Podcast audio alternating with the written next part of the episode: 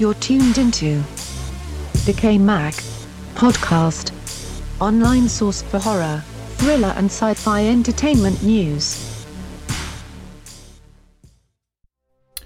Welcome back, ladies and gentlemen. My name is Ken Artuz, founder and editor for DecayMag.com. That is D E C A Y M A G.com. And in this podcast, we have two exclusive interviews. One is the writer and director for the upcoming horror film The Ice Cream Truck, and her name is Megan Freels Johnston. In our second interview, we'll be featuring Stewart Sparke. Mr. Sparke, his name is familiar. Last year, we reviewed his film, The Creature Below, and now he has another film, The Book of Monsters, which is currently on crowdfunding platform, and it's on its 11th day, and it's a crucial project that they need every penny in order for this project to get off the ground. In addition, we have some upcoming news on movies, TV, and trailer reviews. Joining me for this podcast is Stacy Cox, staff correspondent for Decay Mag. We're on Stitcher.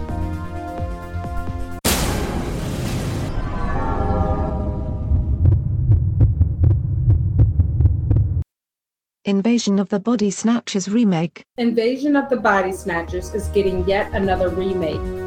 Warner Brothers and John Davis is producing. David Leslie Johnson is penning the project. It will be based on the 1954 sci fi novel written by author Jack Finney. No other information is known at this time. Stay tuned for updates. The synopsis The story takes place in a small town invaded by aliens who plant pods that eventually open to become humans a copy of those who lived in the town. One by one, each citizen falls prey to these aliens as the pods are dropped alongside their beds. Mature as they sleep and then replicate the human as they sleep. The alien, the alien humans, which show zero emotion, then start multiplying in the town. This is slowly figured out by a local doctor who tries to stop it and all the while he and the audience never knows who is real and who is an alien ready to kill. Uh, now, Ken, I know you know more about Invasion of the Body Snatchers than I do. Didn't you say this was like the fourth remake? Wow, you make me sound so old with that comment. uh, well, Invasion of the Body Snatchers. I'm not that old, but I know this is the fact. Uh, they had a 1956 version. They had a 1976 version. This one is the most popular one because it starred Donald Sutherland. And uh, you may, even if you haven't seen the film, uh, there's a scene that's very iconic that Donald Sutherland he starts screaming and pointing uh, it is at, it's at that, point that his character has become one of these alien creatures, and throughout the film, he himself was trying to fight these creatures. So that was the clim- climatic ending. In 2007, Nicole Kidman and Daniel Craig. Uh, Daniel Craig is uh, the latest actor to portray James Bond, for those who do not know. And The Invasion was the name of that film. Uh, I I did not see the film, only bits and pieces of it. Um, from what I gather, you know, it's if you've seen the 1978 version, you pretty much know what's going on. So, another remake. You know, how many times do we have to stress this, uh, Stacy? Yes, um, I have never seen any of them, and even I'm up here like, really? Another? I mean, for me, it was new. You know, when I was like, oh, Invasion of the Body Snatchers is getting a remake. I've never seen this. And then I find out it's been remade four times. I'm like, well, well, okay. I'm not excited anymore. well, I'm just not.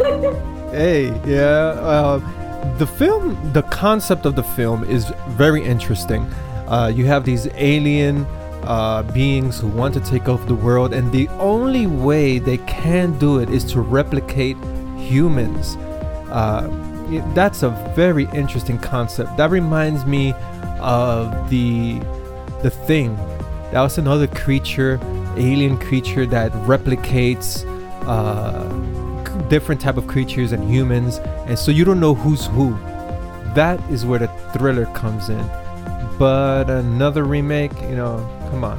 I- I'd rather watch the 1978 version if, if I want to get interested in this uh, narrative.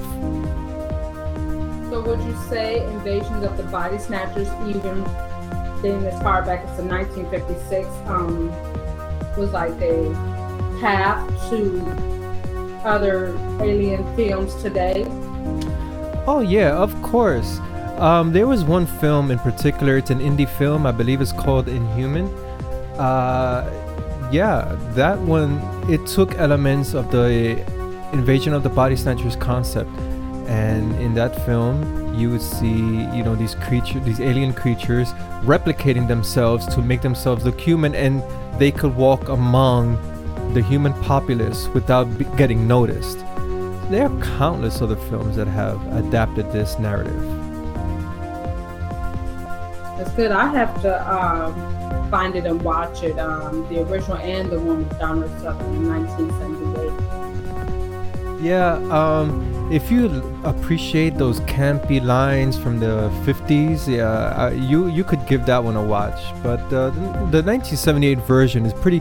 It's it looks modern, even for so many years. Is what almost over 40 years. Yeah, it, and it, it looks modern. The the thrill is there. Uh, you would enjoy it. So I'd advise anybody who wanna, you know, explore, just watch that film. Just skip these remakes. I agree.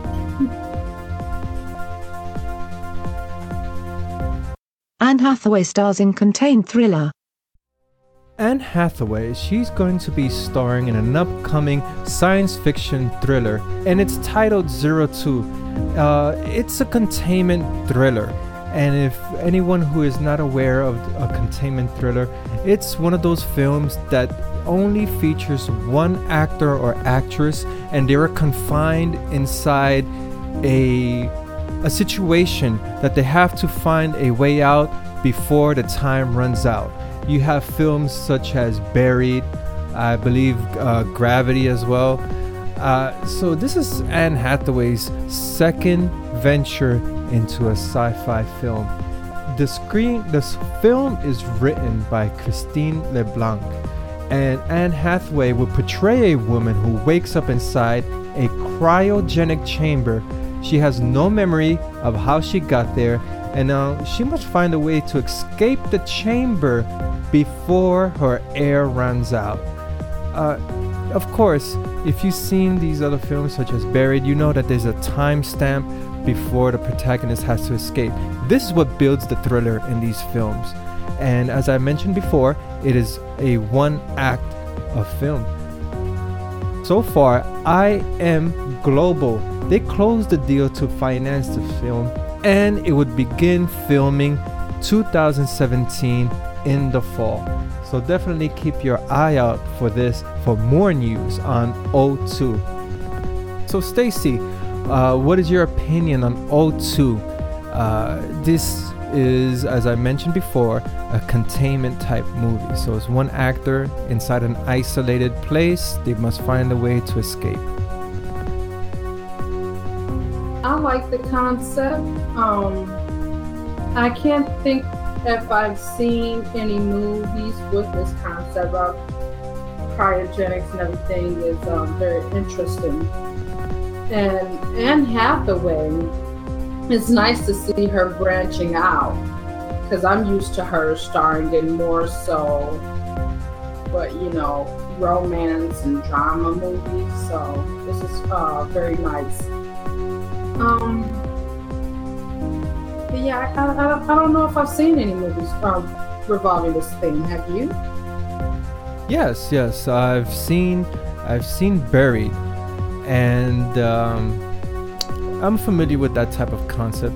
Uh, the thrill is that you know the person has to escape uh, whatever it is that they're in is either a coffin or they're in a trunk. I believe one movie that I've seen, the guy was in a trunk and he was going undergoing some type of training, uh, mental training as a cop, and uh, you know, you get you connect with the character on a certain level because they have a time frame to escape. So you're like, oh, is this person gonna escape or not? Usually these films have a twist at the end, which yeah, they do escape, but they escape into something either much worse or the whole thing was just a game and yeah it's it's most of the times it's a twist so you can look forward to that with this o2 film yeah i'm definitely looking forward to it um, and i have to watch more films involving this theme in general. Yeah. Uh, yeah you will like it. It's a good thriller. These are these are thrillers. And anne hathaway she started and you mentioned that uh, you used to seeing her on rom-coms uh, so have i. And uh, she was recently in the film colossal which was that uh, kaiju type creature that was destroying cities and she had a mental connection with that creature i believe we had covered that in our previous podcast back in season four uh, I did not care for it. I think it was just ridiculous. And that one, according to IMDb, released in 2016. I haven't heard from it. I haven't seen it. I don't know if it came out on DVD. So I think it bombed. yeah, I haven't. I was gonna say I haven't watched it, but you just said if you don't, you haven't seen it come out, right? No, no, no. She's been. Uh, I mean, Anne Hathaway. I I appreciate some of her films. Yeah, I have some uh, guilty pleasures. Some of her films were okay. You know, and need. You know, when she started watching the film, and you're sitting in the same room, is no avoiding watching Princess Diaries. Oh God. Yeah. I was gonna say I know from Princess Diaries. Yeah, you know. Um, oh, the Devil Wears Prada. Ah, no, I see, no, no. Oh, Alice in Wonderland. She was the White Queen. Yes, she was. Yes, she was. And of course, she was in some utterly bad films like The Intern. Uh, I guess she's venturing into sci fi to branch out her acting career. But as I had mentioned, I haven't heard nothing from Colossal. I, did it come out in the movies? Did it come out on DVD? Yeah, so Well, let's see. Here, just 2016. Yeah, uh, you know, usually you see a commercial, uh, you know, in the in the movies and, or something like that. I only seen one commercial on TV of, for Colossal, and that was it. Like, what happened to it? Yeah. Once you start making a Godzilla-like creature and you put a comedy spin behind it, uh, people are not going to appreciate that. It says right here, April 21, 2017, Canada. Canada. Well, I guess the Canadians got to see a bomb before we did. Wow, poor poor Canadians. I tell you. Wow. But Aw, they're such nice people. yes, they are. Yes, they are. Uh, they don't deserve this torture. wow. oh man. Well, but even in the IMDb, there is no word on the filmography for O2 under Anne Hathaway's uh, profile. But they do have Serenity. So, uh, for people, for fans that have followed Serenity, I believe that would be a a plus right there. So, let's see. Let's see what happens with O2.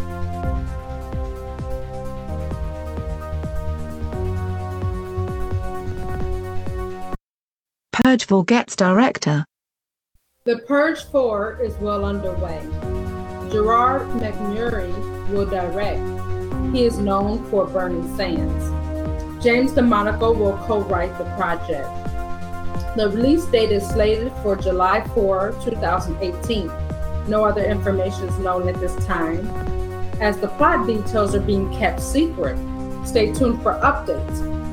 However, something interesting to note the Purge television series is also in the works, produced by Blumhouse and Universal Cable Productions.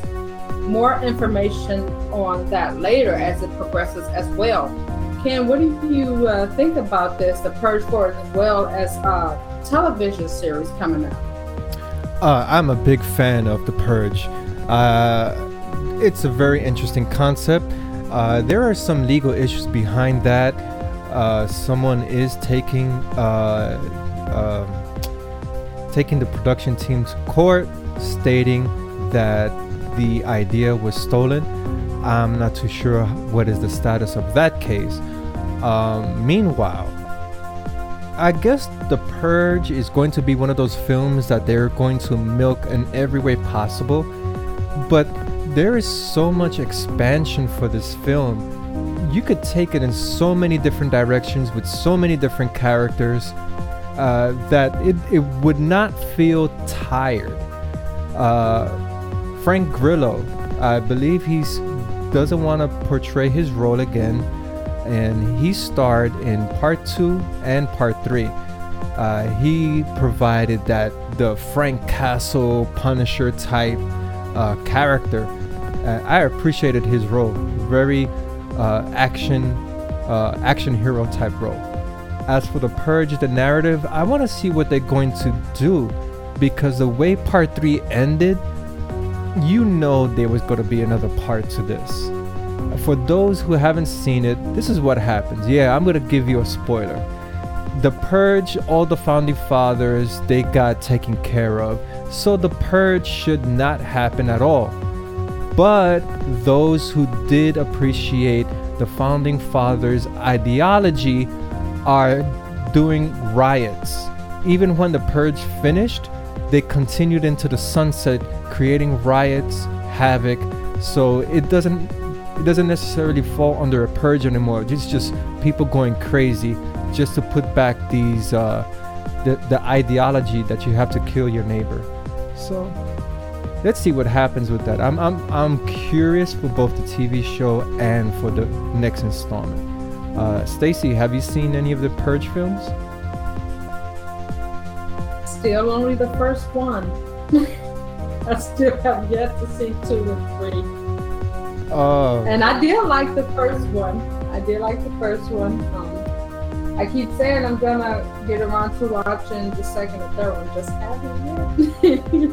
Oh, you have to you have to uh, get up on it because uh, see, part four is on its way and TV shows, so you don't want to be left out in the in the dust and figuring out what's going on. Hey, no, I'm gonna, watch soon. Part two is more action oriented, is on the streets. Uh, the violent content is not as high. Uh, well, none of the none of the films have high violent content. Uh, part three, no, it didn't have anything like spectacularly gory. It's just uh, action, thriller, horror, if you want to put categor- categorization. So, it all these films remind me of The Warriors, this old film back in the 70s where uh, members of a gang had to go across Brooklyn and to the other boroughs into their safe house because they were hunted down by other gang members. That's what The Purge reminds me of. And I take it you haven't seen The Warriors, have you, Stacy? No, I haven't. it's a classic. it's a classic. If you watch The Purge, part two and three, and then you watch The Warriors, then you gotta know, uh, you know, the comparison that I'm giving you, because in The Warriors, it all happens in one evening as well. Yeah, um, I'm definitely gonna watch them soon, and I agree with what you said earlier about it can go very far, but I don't think you know the production team is really tapping into its potential like they should. Ah, yeah, I agree. I agree. The Purge, it could get more grittier. It could get more violent, and the kills could be more gruesome. I mean, push push the R envelope. You know, if it's gonna be rated R, push it a little further, and uh, see how far you can go by providing content. Um, there are some horror films that are coming out with very hard R ratings. For example, I just finished watching the trailer for Leatherface. That one has a hard R rating. Uh, the Hills Have Eyes as well. That was pretty uh, gritty. If The Purge could get gritty like that, they will call attention to the horror community saying, wow, this is what The Purge is supposed to be. To watch those trailers. I didn't even know they were coming out with another Hills Have Eyes. No, no, no, they're not. I was just using that, that, for reference. No, I was just using that for reference Okay. because uh, if you have watched those films, you could see the grittiness uh, the director was going for. Alexandre Aja, he, he really pushed the ante on violence in that film. And they could do that with The Purge. Definitely. If they could do that in part four, that would be great. Well, the thing is, they may piss off um, Hollywood if they do that. Well, it's not Hollywood that is getting pissed off. It's the it- MPAA. They're the ones who rate these films. They, they're the ones who say what goes and what doesn't go in the film, so that way it can have either a PG-13, uh, rated R, or PG rating. So those are the uh, the guys and gals at that company that define what's what's the rating for a film. Ah, okay. Yeah, and if they really do that, then, well, you know, like you said, he could get away with a lot. Yeah, if he really pushed the R envelope, um, to where it could still be released in the theaters as well. Right. Heck, Rob Zombie did it, right? With 31. Yeah, but it was a limited uh, uh, cinema release, and he was fighting so hard for his vision to come out, and it never happened. Uh, so if you want to see something like that, it's gonna go straight to DVD, VOD. Yeah, that should be the case. You should have a horror movie. You should have your vision conveyed on screen how you want it. Just as long as it doesn't incite some type of uh, controversy in some way. Give your vision. But nope, Hollywood, Hollywood has become such pussies. And the MPAA people have become pussies as well because look at the horror films back in the day. Yeah, that's a comparison. Yeah, very true. Which is why um, I'm starting to watch more underground films.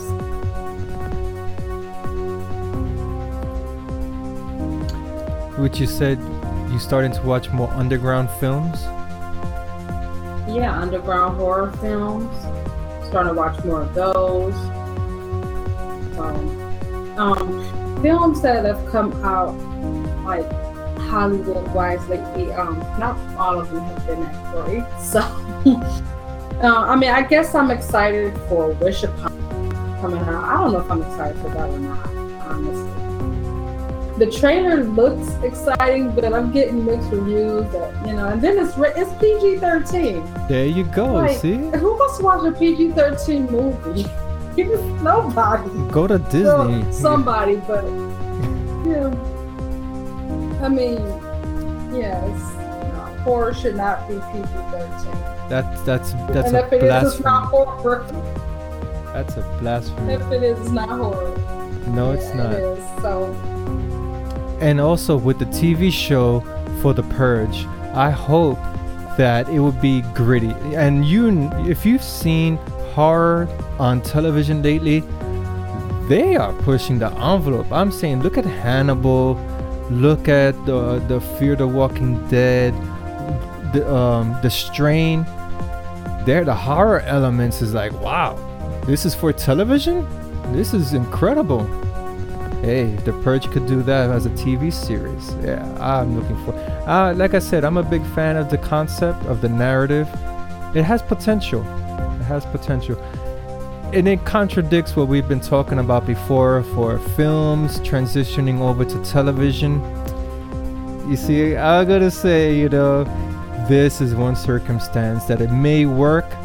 It may, that's the key word, may work. So we gotta have to wait and see.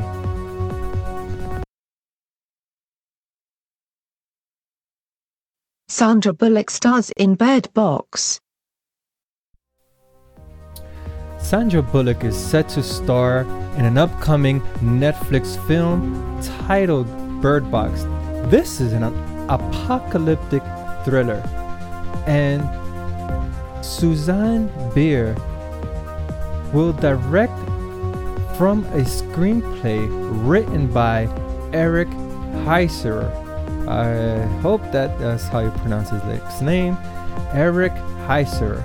He penned the film Arrival. The synopsis is very interesting because it's based off the 2014 novel written by Josh Malerman. And the story is set in a post apocalyptic future where a mother, this is the character that Sandra Bullock is going to portray, and her two young children are among a small group of survivors after a mysterious alien force has driven the world's population to deadly violence, the three must make their way on a terrifying journey 20 miles in a rowboat while blindfolded with nothing to rely on but the mother's wits and the children's trained ears. Bird Box is the latest film from Netflix, and as we all know, Netflix has been on a roll lately with original content. Uh, everything from series to original films. Bird Box has caught my eye. Uh, this is a very interesting narrative, and if you want to catch up on this storyline before the film comes out, pick up the 2014 novel written by Josh Malerman. Uh, Stacy, uh, what is your opinion on this film? Is, from my opinion, this is pretty interesting. Uh, yeah, and you already know I love the apocalypse. It's one of my favorite topics, one of my favorite themes. And um, yeah, reading the synopsis, it definitely sounds interesting. In a rowboat, blindfolded, with nothing to. Oh wow, is um, that has hyped me up. That just that line right there has hyped me up. I guess the adults must be committing violence if they if they look at something or if they have their eyes open because it does if, if you read it the kids trained ears hmm it, it only says are blindfolded Okay, yeah, so I guess all three are blindfolded. I'm trying to make out, you know, a little bit deeper into the narrative. So yeah, I all three are blindfolded. So yeah, so my theory is correct. Uh, the violence must come if the pe- if the persons have their eyes open, because why would they be blindfolded? Very true. Yeah, I like it. I can't wait for it. Yeah, and of course Sandra Bullock. Uh, she is a very well accomplished actress. Uh, she has done action. She's been doing comedy. She fits into comedy so perfectly. She always portrays that clumsy person, uh, usually in the uh, uh, law enforcement type of environment. Yeah, she's a good actress. She's She's one of my uh, personal favorite actresses. I like Sandra um, Bullock as well. It's been a while since I last seen a movie with her, but she is a great actress. As a matter of fact, she was in Gravity, and yeah, I have to watch that. I have not seen it yet you haven't seen Gravity, Oh my gosh, that's Oh like that was that that that ties into the first film that I just finished uh, presenting. Uh, O2. Gravity also ties into that single person protagonist trapped inside, confined inside an area, and they have to find a way out. Gravity portrays that film. So if you want to see a film about containment, check out Gravity. Yeah, I'm definitely gonna check that out. And of course, Sandra Bullock, she's no stranger to horror and thriller. She was in The Premonition. That was fairly recently as well. That was in what, 2006, 2007, I believe. I take it you haven't I seen haven't that seen one either. that Ah. oh, I haven't seen. Okay, I remember Miss Congeniality and The Blind Side. Those movies I've seen with her. oh, wow, you going way back. Those are I know. what, Oh, 20 it's years ago? So long since I was... Yeah, I know. It's, I mean, we ain't been that long since I've seen them, but it's been a while. Yeah. Well, as I stated, you could check out Gravity. Uh, that ties in from my first uh, article that I just spoke about. And um, yeah, uh, I am definitely looking forward to uh, Bird Box. Uh, and as I stated before, Netflix is on a roll. They have been dishing out great stuff lately. So I think the only one that they failed was with Adam Sandler. Uh, that was just one debacle right there for that. But I don't care for comedy anyway, but from the reviews that I have read and the uh, the news articles about the content of that film, you know, that was one bomb, one bomb out of what, 50 or or so. So it's pretty good, good track record.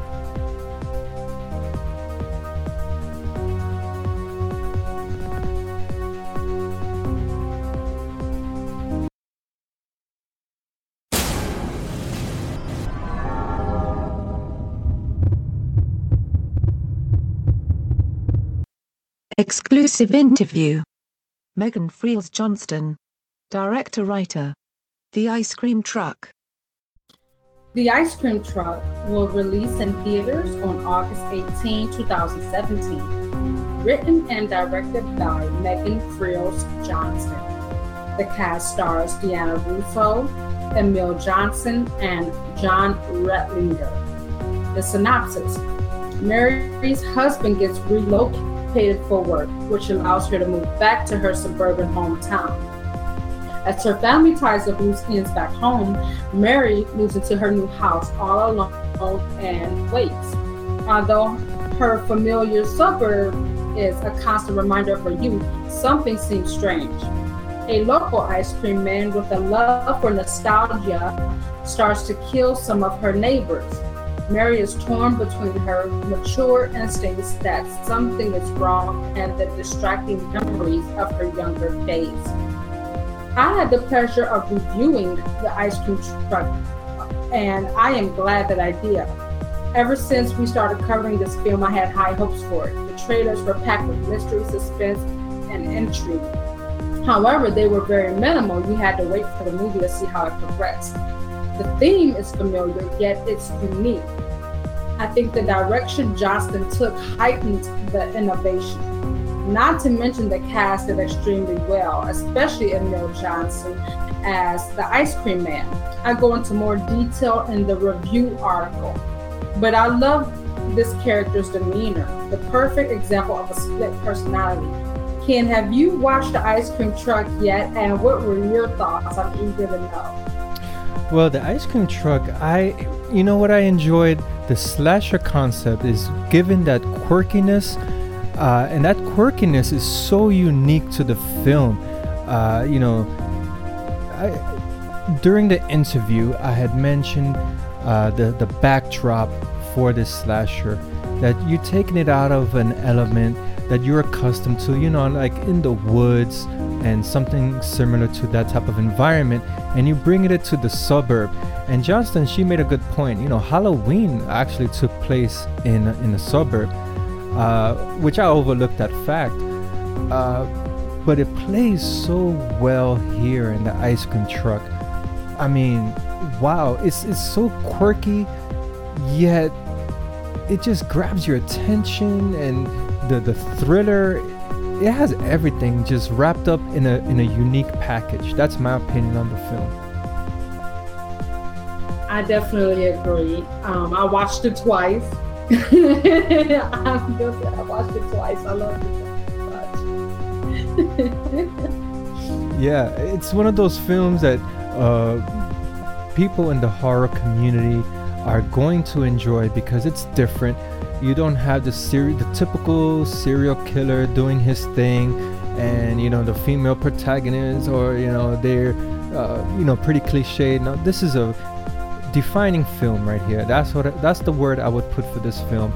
I appreciate the, the female protagonist. In my opinion she changed from act one to act three uh, totally different person when the film uh, finished. Uh, don't you agree? Did you see that transformation that she had Yes, I did. And also, what did you think about about the delivery guy? the ice cream what man. What did you think about the delivery guy? No, no, the yeah, and the ice cream. No, the delivery guy. That was um, John Redlinger. What did you think about him? Hmm. I had better I had better opinion with uh, the ice cream man than with the delivery man. For some reason, it just okay. clicked. Like I've seen that character before. Yeah, he was just so weird. Like the way he kept looking at her and just yeah. standing there. I'm just like, dude, what is your deal? Get, go away. yeah, it's it reminded me of like that Robin Williams character. He played something like that. So I'm like, nah. I you know. And yeah. The, the neighbors, uh, were they not their characters? Were they not annoying? You see, ah, the the neighbors remind me uh, like a bit their demeanor, their like snooty type thing, something close to like Scream Queens, something. Well, not to make a comparison, but that's uh, you know overall like that. Uh, that's that's the type of vibe that they that they emanated. Definitely. But as you had stated, the ice cream man did convey a unique perspective to a character. That that I that is the type of role that shined in this film. And you interviewed Megan Freels Johnston. Um, here is Ken Artuz interview.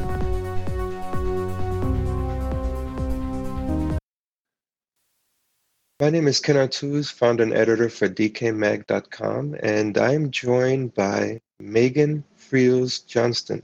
She's the writer and director for the upcoming horror film, The Ice Cream Truck. Thank you for joining me this afternoon, Ms. Johnston.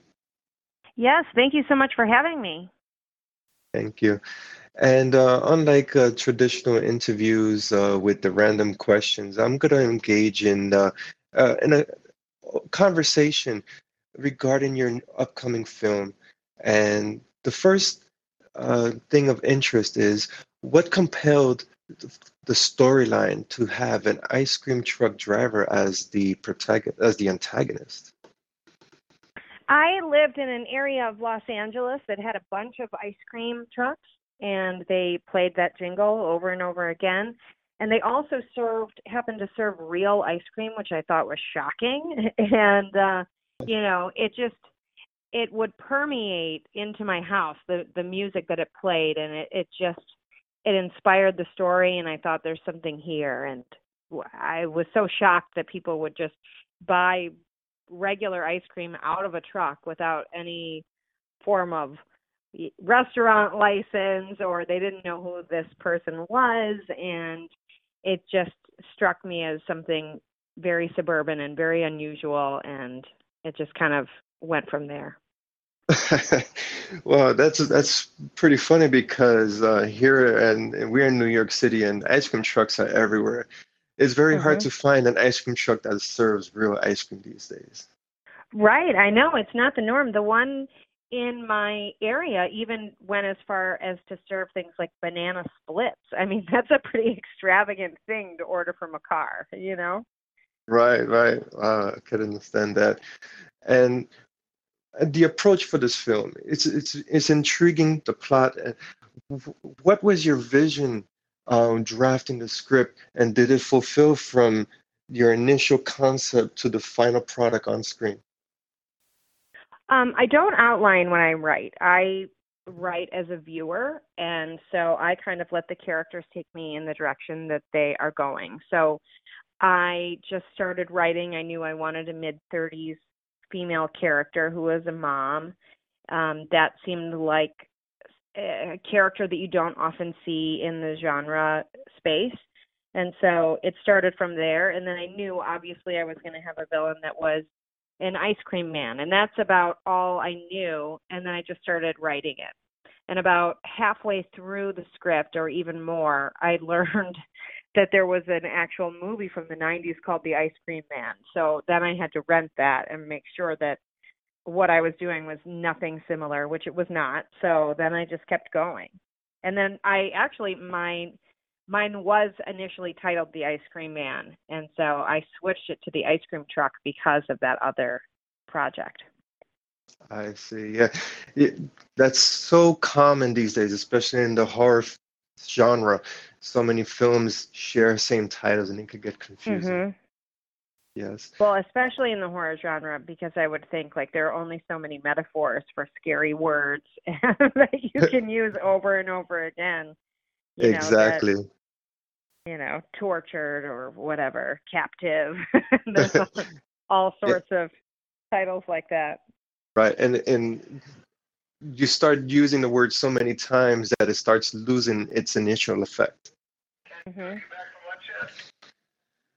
And for the script, um, it's very interesting. You have the suburban setting. It's a a totally different pace from what we see in a, a slasher film. Uh, you know, um, we're not seeing the typical Max person chasing the female antagonist in the woods, in the dark woods. So, mm-hmm. in creating this storyline, what was the approach? Uh, your your demographic, um, your target audience when you were initially composing this whole thing?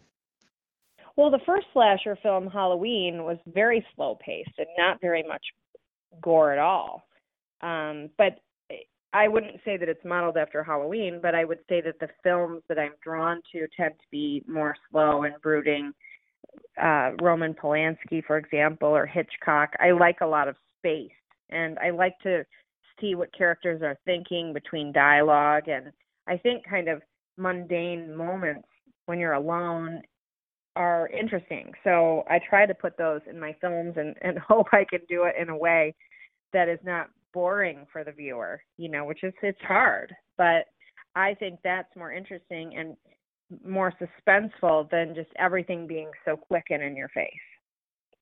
Absolutely, yes. And in this day and age, our audiences now they want instant gratification, and that's uh, why I had asked the question because with this instant gratification. People want explosions. People want in your face. In this film, it is a, it gradually rises from Act One to Act Three, and that's a refreshing pace uh, in comparison to other films on the market. Mhm. Well, you know, I there. I think my new project is the only script that I've written, or at least in, in a while, that has like a a kill in the beginning. You know, that's something that people always want. They want something right away because the viewers will be bored or just, you know, attention deficit gets in the way and they need something right away. Um, but for this film, you know, I think the delivery man is scary and, you know, one of the scariest parts of the film. So even though, you know, something super terrible doesn't happen in the beginning, to me that is a scare in the beginning of the film. So it, it just depends on what your idea of scary is. And I'm a woman, so my idea of scary is different from a male director. Mm, that's an interesting perspective. Um, more we see now in, in recent years, more female directors, they're pushing the envelope for horror films. And I've seen this gradual change, uh, of respect towards uh, uh, these ideas. So, what is your mm-hmm. perspective on this evolution that we are currently seeing now? I think it's great that women are starting to enter the space. Um, it's it typically had been a very male dominated place. It it still is to some degree. So I'm glad that films like The Babadook uh, are coming out and really, you know, people are making a name for themselves because it's a different point of view. So I hope it just continues. Right, right. And for the protagonist, um, I've seen her evolution from Act One to Act Three. She changes dramatically. Um, can you give some insight on this character's evolution?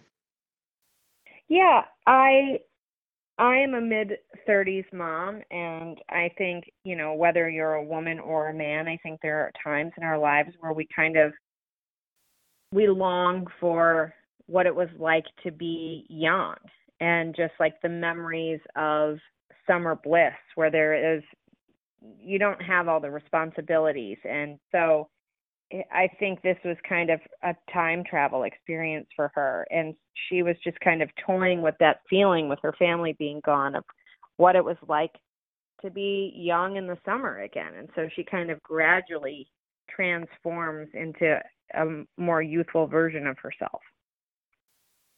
Right, right. And the scene from from uh, the film developed in that way, I could see that she wants her type of change, that her mindset, she wants to evolve into another being, and then she confronts the ice cream truck guy. It's mm-hmm. totally not what she was expecting. right. Exactly. And, so yeah, yeah, I think Deanna Russo did an amazing job in the film. Yes, she did. She did. And from a, from a business perspective, um, what are the challenges in creating an indie film, composing it, and getting the right people on board into making it, bringing this project off the ground?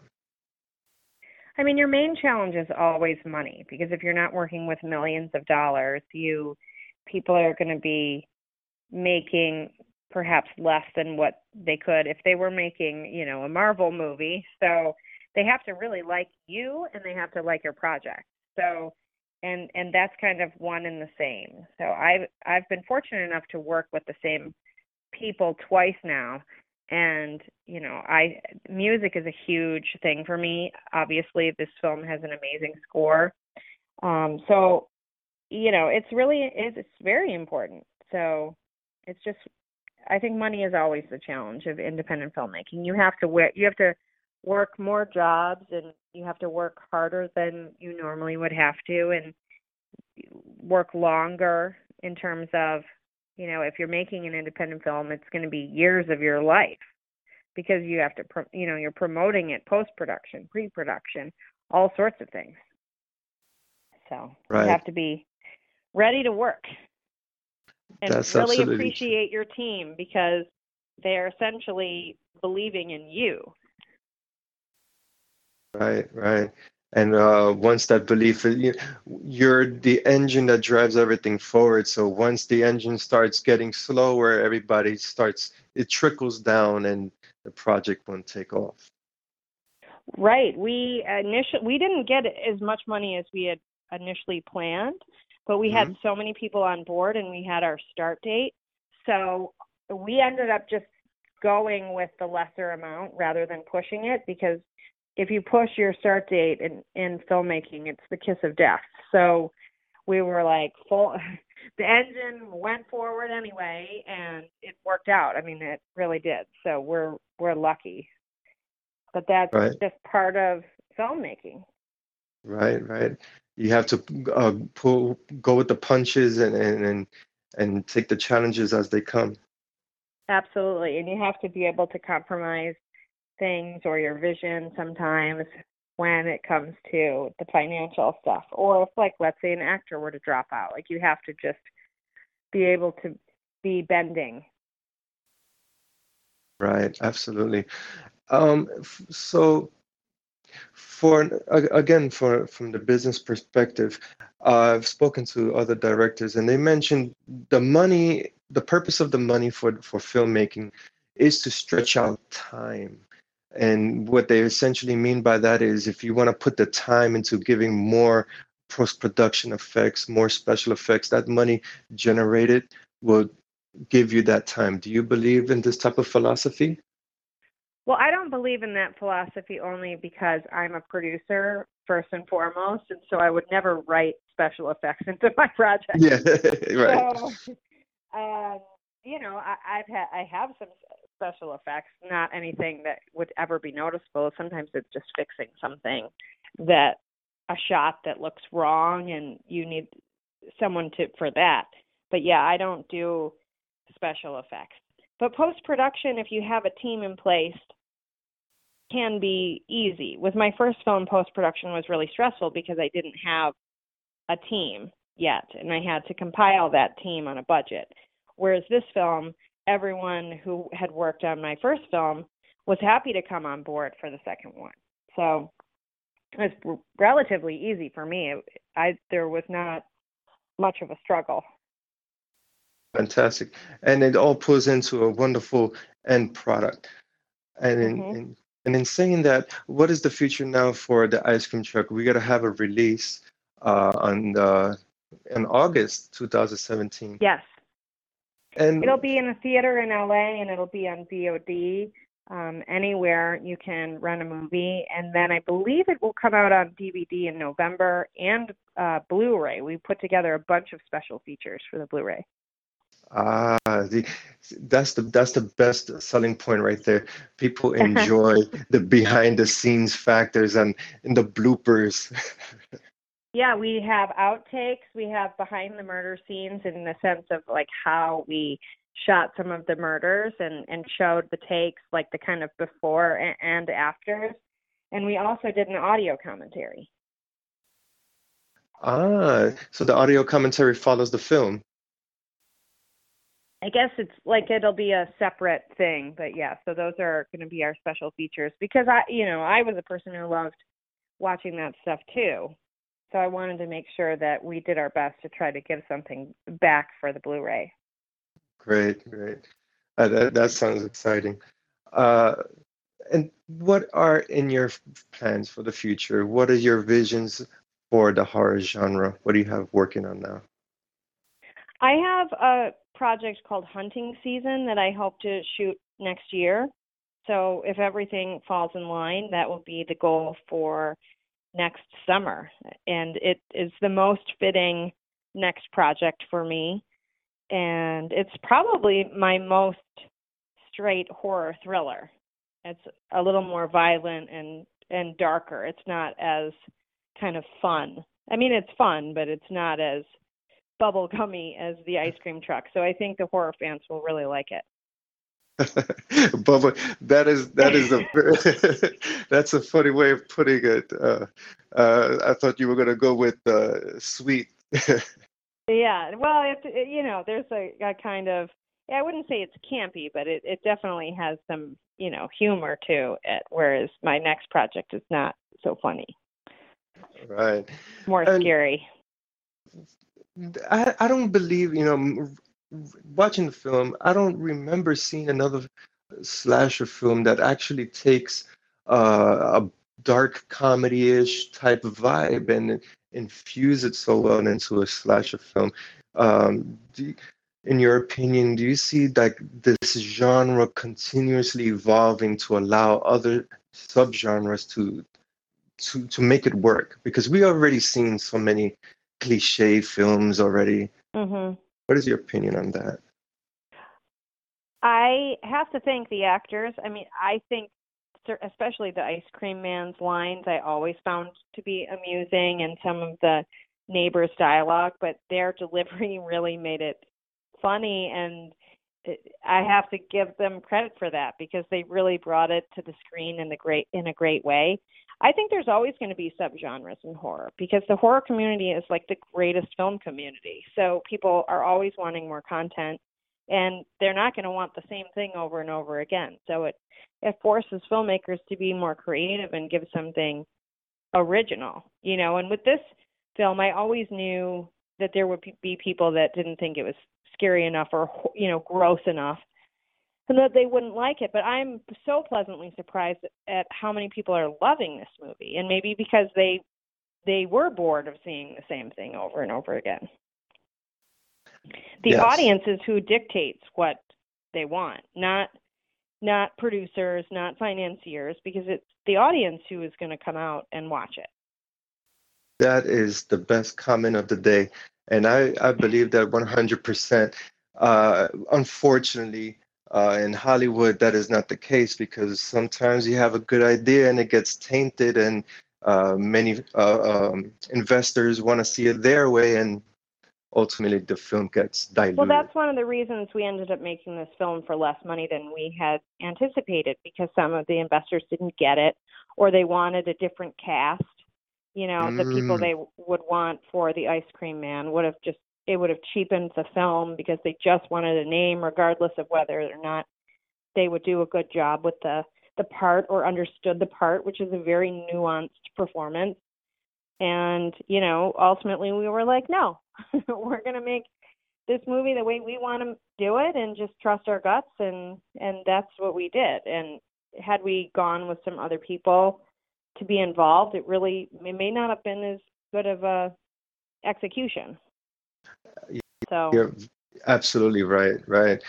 And once again, for the fans, this is this is what the fans, the horror community strive for. The independent circuit is really uh, innovative. We have filmmakers that are striving to change and provide different content. And this is the growth right here in this in this platform for this genre.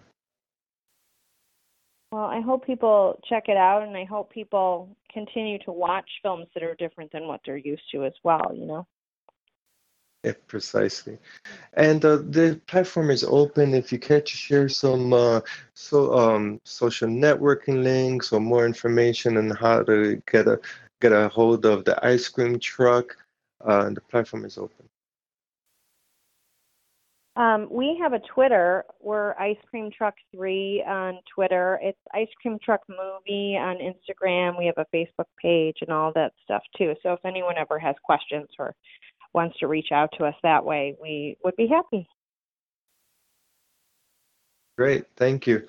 And one final question: mm-hmm. What were some of the uh, the interaction between fans and and the, and the production how important is that to have that connection with the community? Oh huge. Very uh, huge for me. I you know my first film rebound was a, a smaller film and i am so grateful that the horror community reviewed it you know liked it despite its faults. They were very supportive of what you know my voice and what i was trying to do and I think the the horror community in general is fantastic, and I'm so honored that it's a genre I I like to work in because they really are I think the best film community. The indie community used to be like that. It's not really anymore. Now it's mm. the the genre community is the one that supports new filmmakers and treats every film kind of equally, and it's I think it's a wonderful thing. So I love Absolutely. the people who watch you know my films and I I read the comments and you know when they're thoughtful it, it's it's great. So when your film means something to someone or they get it or they can relate like that's the greatest gift as a filmmaker. Yes, yes, that definitely makes your day uh, as a creative artist. Yeah. Great. Thank you so much for for this interview opportunity greatly appreciate all the wonderful answers you have provided. Yeah, thank you so much for having me. Likewise. And uh, best of luck to your endeavors and uh, have a great day.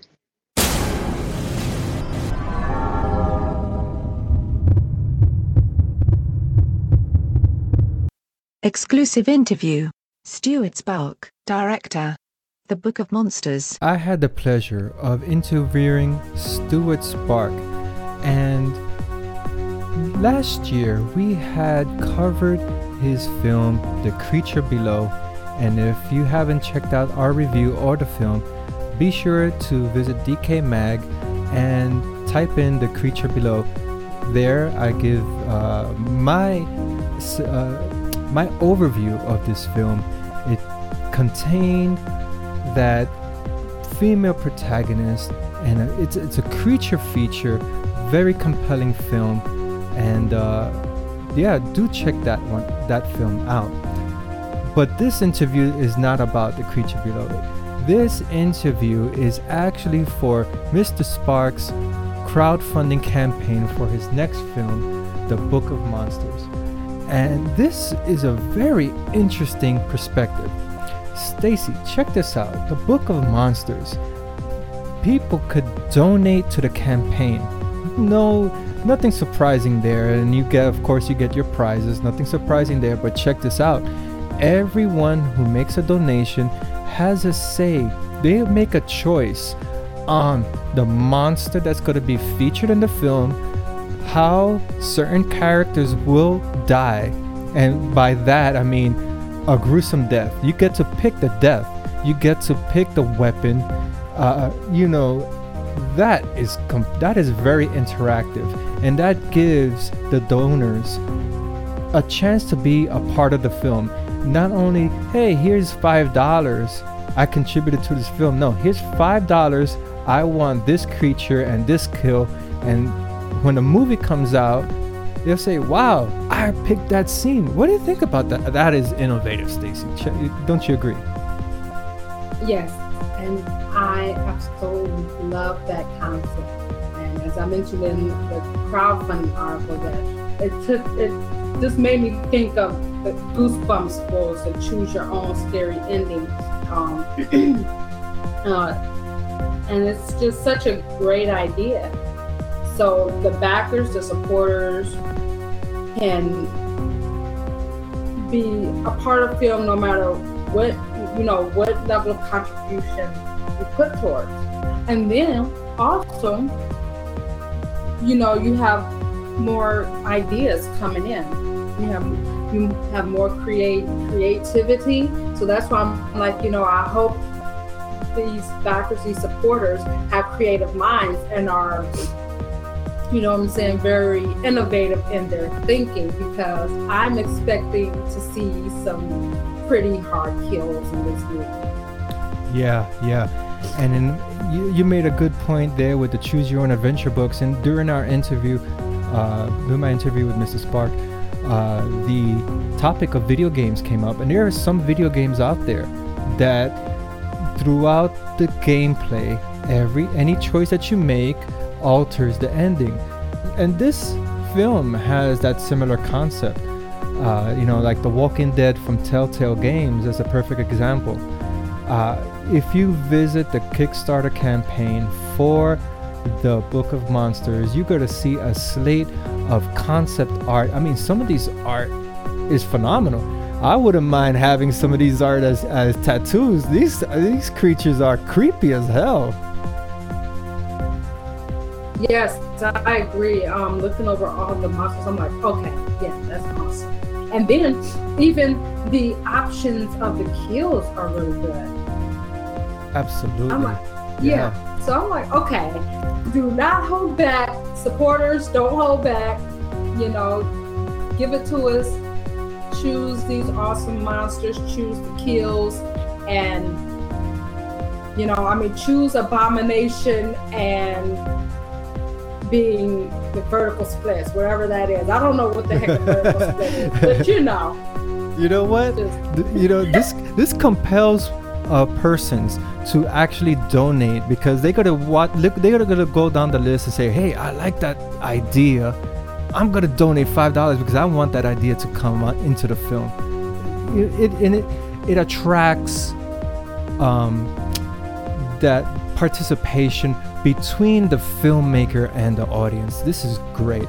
And one of the topics I bring up in the interview is, you know, AI. There have been articles that AI is trying to influence how horror films are made uh, by giving content that the audience that it thinks the audience wants and also in the trailers as well. You know, it computes all this bullshit. No, this is not bullshit right here. This is human interaction. You have a slate of ideas, pick your idea, make a donation, and talking about that. This campaign has under 11 days left, and they have to meet the goal of $58,000. It's 58,000, correct, uh, Stacy? Yes, 58,000. Um, so almost 58,500. Look at that. And, you know, the days are, are, are numbered. So if anyone who is interested in seeing this film materialize, you know, dig into your pocket a little and, and give to the. And if you do not know Stewart Sparke's uh, cinematic uh, credits, do check out The Creature Below. That's that's a very intriguing film. We we reviewed it.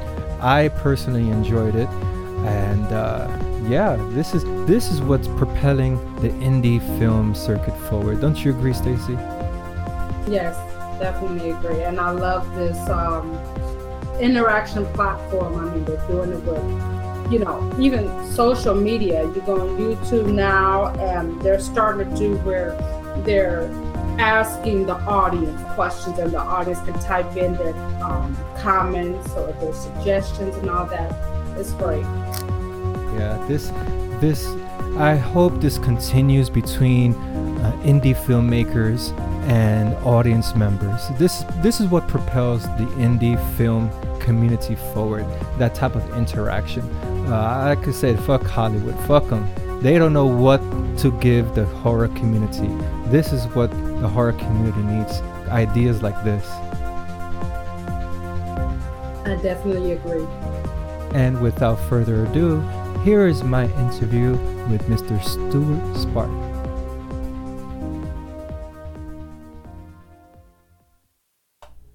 I'm Stewart Sparke, and I'm the um, director and producer of uh, The Creature Below, which came out last year, and uh, also The Book of Monsters, which is funding right now on Kickstarter.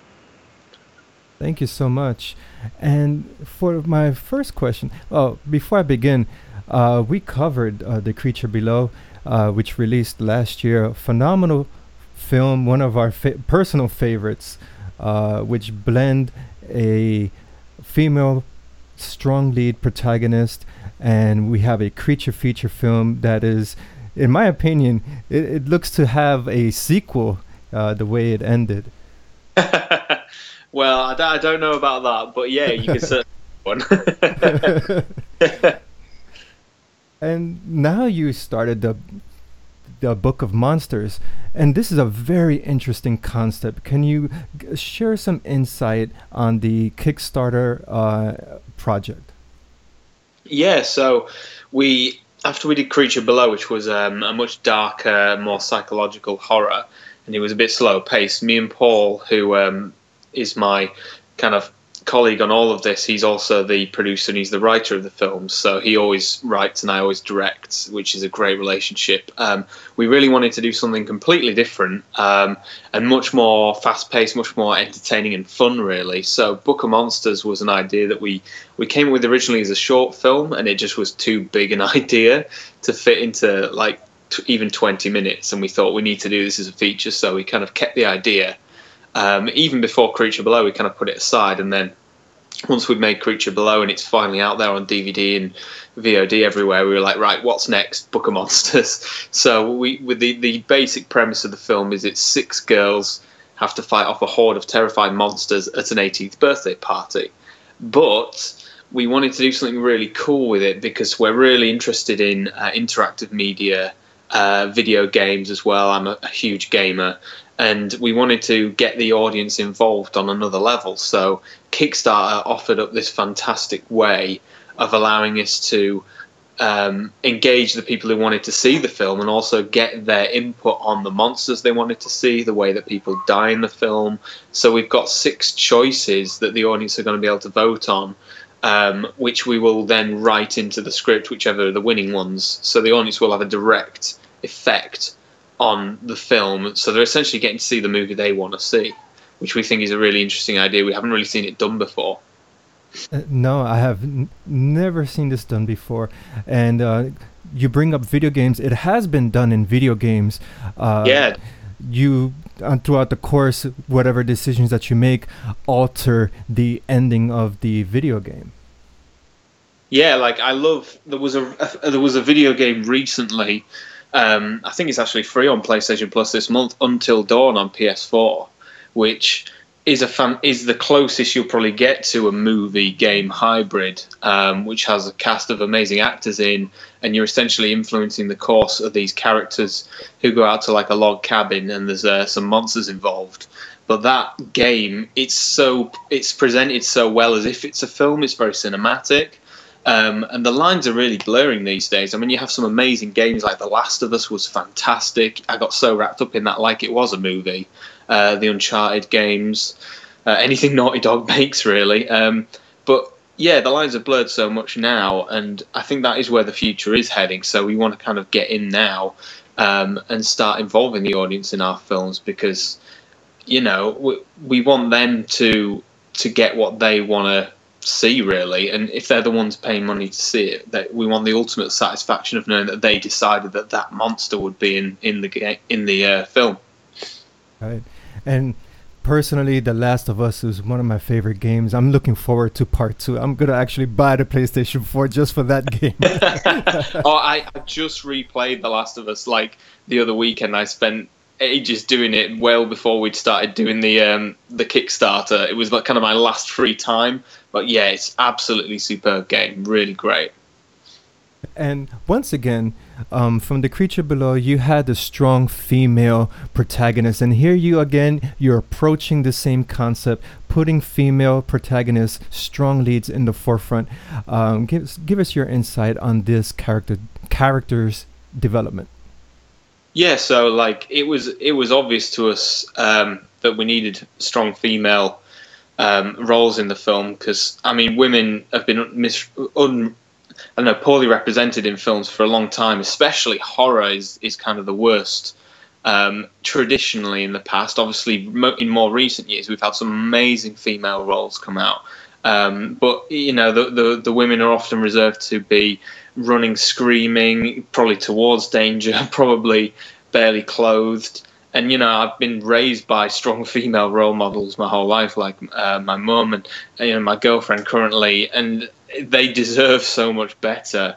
Uh, and you know, in, in, in today's modern world, it is vital that we had strong female role models on screen. Um, so yeah, it was a no-brainer really for us, and also it kind of flips the idea on its head because people will see the poster and they'll see it, you know, hopefully when it comes out, it's like, oh, six women fighting monsters. That sounds cool. That sounds sexy. And it sells it in that sense. But when they watch the film, they realize that these women are really strong. They're kick ass. They're the ones in control and they're people you can look up to. They're not your stereotypical uh, horror. Uh, women in horror, essentially, and and not even scream queens as well, because I think that is almost a derogatory term. I think Barbara Crampton has said that herself, where she hates being called a scream queen because she's not there to be the queen of screaming and running away. She's there to, you know, provide a strong role model for women and fight the monsters. And she should be the one with the weapons, kicking ass and protecting the men, which I think is awesome. That's yeah, I I agree. I'm not too keen with that phrase "scream queens." I prefer uh, uh, "final girl." That that's a better yeah. term uh, that, yeah, that describes this.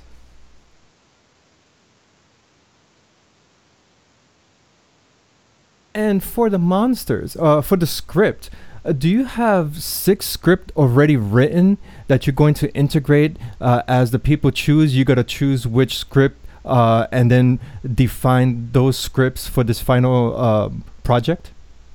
Yeah, so it's quite interesting that is that um, myself and Paul essentially came up with the, the story breakdown together, and then Paul's been writing the script, but it's almost like a jigsaw puzzle.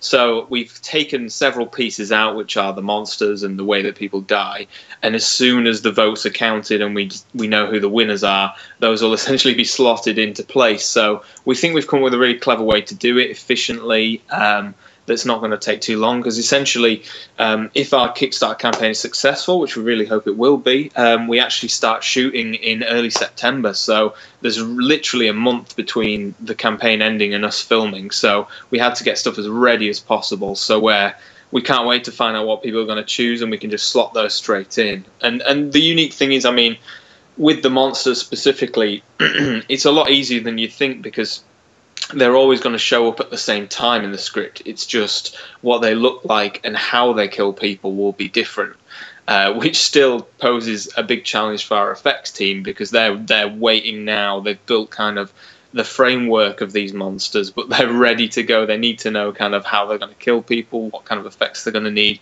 So it's going to be a really fun month, kind of getting all that ready.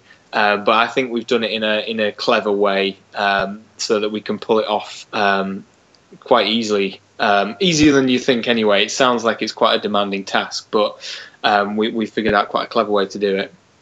Uh, that's amazing. You see, uh, in, in my opinion, as a script writer, I use tools such as mind mapping tools. Is that something that you use, or did you use a traditional bulletin board with the uh, diagrams?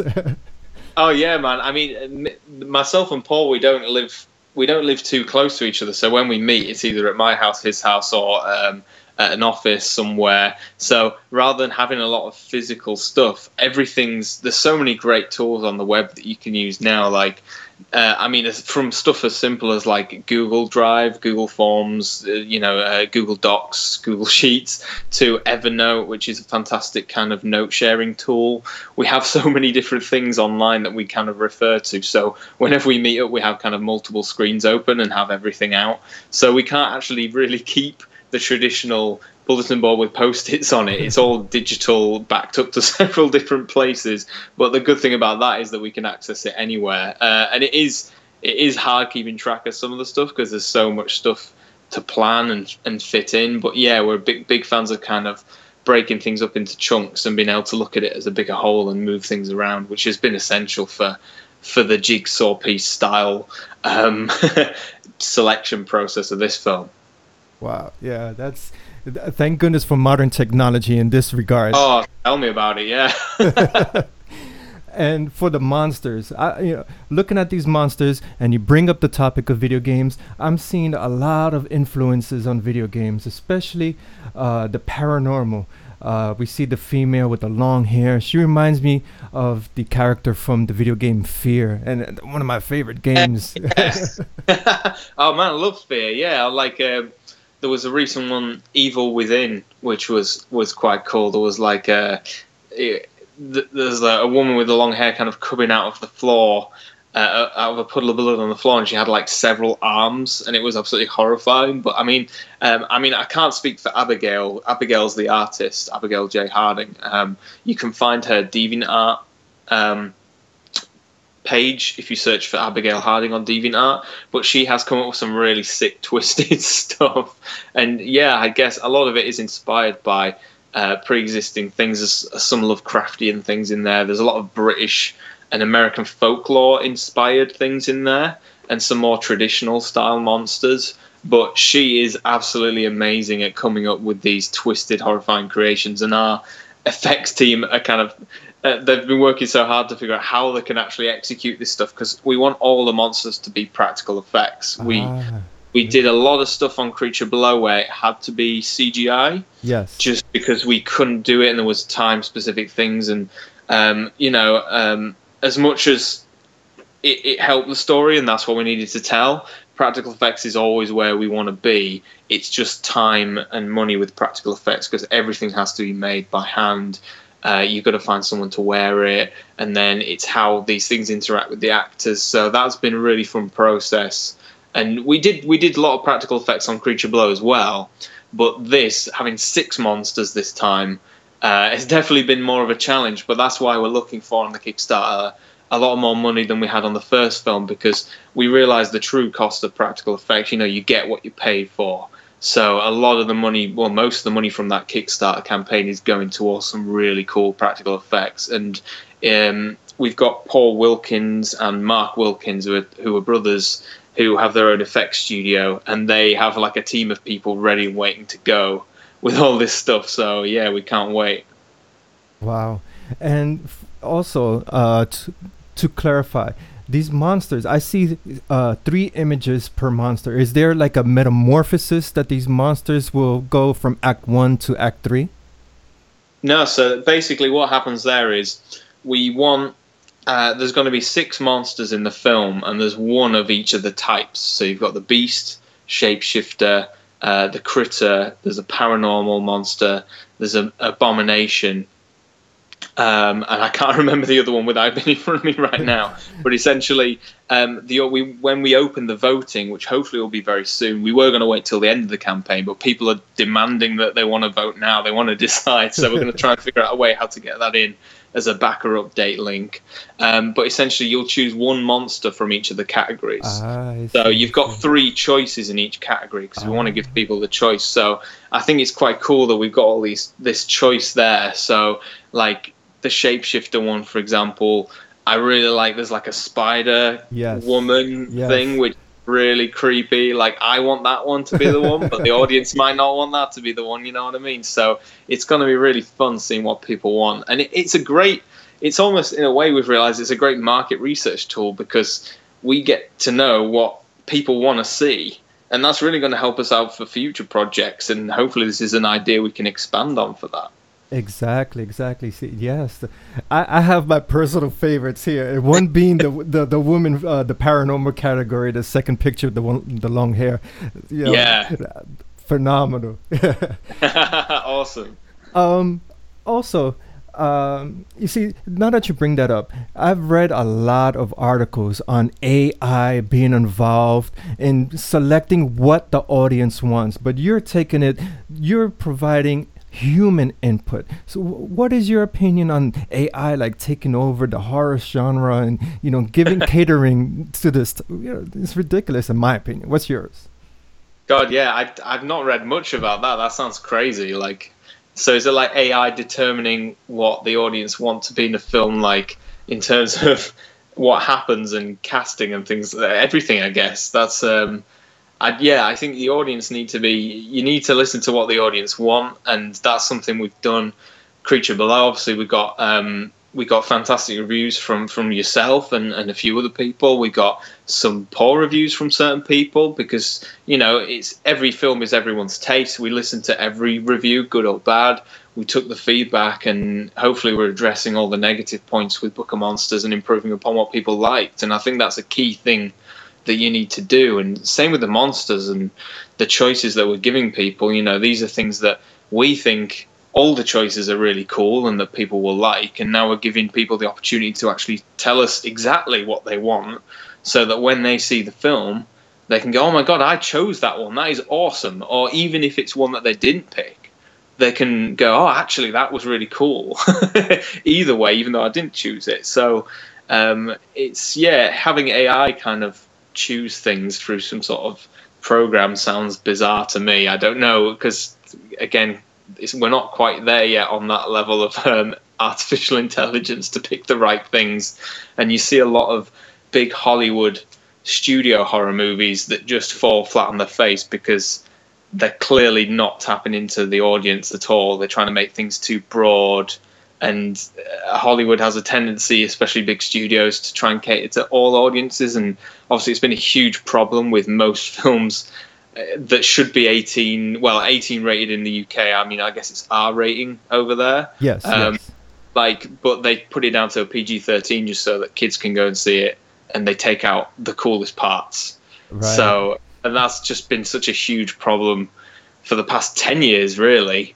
Um, I think it was since. Um, Gremlins and, and stuff like that that you look back and you're like, how was this a PG thirteen? exactly, exactly. but you know, now things are getting more dumbed down. So yeah, I'd say it's a bad thing in, indeed. Yes, exactly. And that's what I, I always uh, state. You know, the R rating holds a higher significance because, you know, the filmmaker is a visionary. He wants his creation to come to the forefront. But that PG 13 kind of dilutes uh, that vision entirely. And I'm not talking about gore or whatever, but, you know, there's certain visions that need to be conveyed. Yeah, definitely. I mean, you look at. Um, I'm trying to think, like, there was Dredd. Dredd was fantastic when that came out, but it didn't reach a, a wide audience because it had a higher rating, which was unfortunate. But you can see that film is as the director intended, and it's got such a cult following and like a fan following now, and people are demanding more. But you can see why the studios kind of sometimes shy away from stuff because they think, oh, well, if it was a PG thirteen, we could have made toys out of it, and stuff like that. and it's you know, it's really disappointing. But when people do go harder, I mean, they did it with Deadpool, and look how successful that is. Exactly. But but then you've got to ask yourself, is that now going to push things too far in the wrong direction, where they make everything, you know, ah, because oh, it worked for Deadpool, let's do it for this. Right. So it's it's an interesting balance. I mean, I just love I love studying Hollywood cinema and how it's evolved and changed with the ratings and and how it reacts to trends. I mean, Paranormal Activity changed everything for the horror genre. Um, so, so, did Saw as well, um, for better or worse. So yeah, we live in yeah we live in such an interesting time, and now yeah, Jigsaw's coming out, and uh, I couldn't be more meh about the whole thing. you know what I mean? Well, as a matter of fact, we're gonna be covering Jigsaw, the the trailer, along in with this podcast. so, so you can keep your ear out for our opinion of that. Excellent. oh, and also for the film, you mentioned uh, that you have practical effects team or special effects team waiting uh, is there any challenges aside from the effects that you see forthcoming, especially with all these choices that you have to develop into the script? Yeah, I mean, it's mainly it's just the time scale, it's the turnaround. So we've got like this month period from when the campaign ends to actually shooting this thing. Obviously, we're as prepared as we can be, but actors need to learn the lines, they need to know the script, and with each of these changes, the script changes ever so slightly, or in some cases in quite a big way. So we've really got to get this stuff to the actors as soon as possible so they can learn their lines. We've got to rehearse things as well as the effects team. So it's quite a big deal, really. We've set ourselves quite a big challenge, but this is all coming from past experience working on The Creature Below. And we've made so many short films in, in crazy circumstances now um, that we know what we can achieve and that was that was the great thing about the creature below you know whether people liked it or not is that it was such a learning experience and I, I, would say to any filmmakers who are still making short films like who are waiting to make a feature make a feature film like for better or worse even if it's super low budget because you will learn so much about how making films uh, about about filmmaking and and how to do all these things and achieve things and knowing what is possible within your skills and your your budgets and knowing your limitations. So we we think we're really prepared for this one. Right right. Yeah i'm i'm a big believer on tackling an endeavor with trial and error because yeah. if you search for perfection uh, that's not going to work out. If you search for errors, you can learn, and the next project will be much better. Oh, exactly. Yeah, and you see it with a lot of film. Uh, you know, big famous filmmakers now. You look at a lot of their earlier work. I mean, James Cameron, Piranha II. I mean, come on, now. that is true. That is true. yeah, but he's you know he worked in the industry for a long time and in in other roles, um, as a lot of us have. You know, you've got to experience all the different roles um, to kind of become a good director. So I've worked in I, I, did so much commercial work before this and worked for museums and music videos and things I didn't really enjoy doing just to kind of get the skills. Um, and you know, you do improve. So uh, you know, I think Book of Monsters is going to be a huge improvement for people who perhaps didn't like Creature Below so much. They're going to get something entirely different on Book of Monsters and something that I think they'll really enjoy. And for people who did enjoy Creature Below, I think they're going to be in for one hell of a ride on the next one. Exactly, exactly. And um, reading off of the Kickstarter page, you note that it's a it pays homage to the 80s and 90s, and also would have dark comedic elements. Uh, so, what are we looking forward to here? Uh, action pace, uh, more comedy. Uh, how does that work out? Yeah, definitely more towards that action horror vibe. Like, um, it's it's going to have dark comedic elements in there. I mean, if you've seen the Kickstarter trailer. It's definitely got some comedy elements. I mean, the trailer itself for the Kickstarter plays up the laughs more. The film won't be as comical as that. Right. because we just kind of had to get our point across. And I think we did quite a fun thing with the whole fourth wall breaking voiceover. We wanted to bring that in as, you know, people can choose what the monster's going to be, hence why it's kind of pixelated witness protection style. um, it was actually a really cool big werewolf costume that we don't really get to show off. so um, we just wanted to kind of get that across. But the film itself is really fast paced. I mean, we've got similar to the trailer, you kind of get a hint of it that there's going to be they're gearing up for the birthday party, but as soon as event there's a there's a point in the film that um, triggers the rest of the events in the movie, and uh, shit really hits the fan there, and uh, it's going to be really action packed with different groups of people in different areas of the house fighting different monsters and all having to team up, being led by these badass women to fight them all and take them down. Uh, lots of blood and guts. I mean, I'm a massive fan of action horror like Aliens. Yes. Absolutely love Aliens. It's, it's like next to The Thing, it's like my, one of my favorite films. I agree. Uh, so, like, if you imagine the kind of pacing of that movie, which blends kind of scary elements with some really cool gory action, like when the Marines go into the atmosphere processing center and they're seeing all the bodies and then the aliens start attacking. And that, that I just love that pace and it's scary and you kind of like oh my god come on you know get them out of there. Ripley driving the APC all that stuff is I want to channel that kind of pacing into Book of Monsters to make a really exciting film that really satisfies people who want action and gore and horror at the same time. So yeah it should be really fun it sounds it sounds exciting, and I'm definitely looking forward to watching this film. This is revolutionary. You see, this is this is the type of uh, endeavor filmmakers should look at and say, "Let's push the en- this is pushing the envelope." I hope so. Yeah, I mean, I, I don't want to say we're revolutionary in terms of what we're doing because I mean, people have done interactive media before, but I think it's it, eh, when you've got a platform like Kickstarter especially when you're an independent filmmaker, you're asking people to give their money. You know, obviously they're going to get the film out of it, they'll get a DVD or the poster, but you're asking people to invest in the film before it's even been made, and that is a big ask. I mean, I've I always browsing Kickstarter. I'm always uh, pledging to projects that I want to see happen, so I can get kind of a piece of the film and things like that. But we thought, you know, let's give people something better for their time and their money. Let's give them the choice. Let's make it their film. So the whole way we've been approaching this, and it's it's the way that me and Paul work as Dark Rift Films. Like we have this amazing team of people, and they are Dark Rift Films. It's not just myself and Paul. It's everyone we've worked with, bringing them all back on board. And now we're bringing the audience on board, going, come and join us. You're part of the team. We want to know what you think. We're, we're going to put it in the movie. Um, and I think that's the the way that a lot of independent filmmakers should be approaching it, um, because you know when you haven't made that many films, I mean we've made one feature film and we've been lucky that it's got out there and you can pretty much walk into the store and pick it up, but we we really want to engage with our audience at this level and you know make friends along the way. I mean already on this Kickstarter campaign we've had pledges from people who from all over the world who I've never met before, putting in big amounts of money because they're like, I believe in this project and I want to be involved now before you know it gets further on and gets bigger. So it's just been such an exciting process, and hopefully, well, I I know we can do it justice in terms of what we set out, but hopefully we can do even better than that.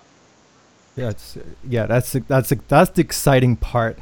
And uh, touching on the Kickstarter, your pledge is uh, fifty-eight thousand dollars American uh, this is an all or nothing. So if the Kickstarter uh, doesn't pull through, uh, do you have a backup plan to push the project forward?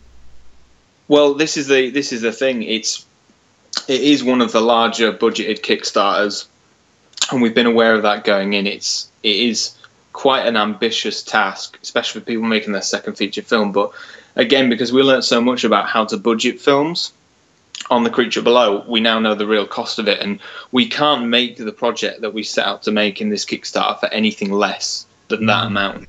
Right. Which obviously means that if we don't make the target, we're not going to make that film specifically. Mm. We do have backup plans um, for other films because obviously we've made some money from the creature below that we were going to put into this anyway. Um, it's not as much as the amount we're asking for here, but we know we can do something this year where the well, I don't want to go too much into it because um, it, Right, it right. could get- but obviously, um, the the ultimate thing is we can't make this film without me hitting the target, which will kill me inside really. And again, it's it's done really well so far. I mean, we've I mean just passed fifteen thousand pounds, which is a tremendous. This is already more than the budget of the creature below.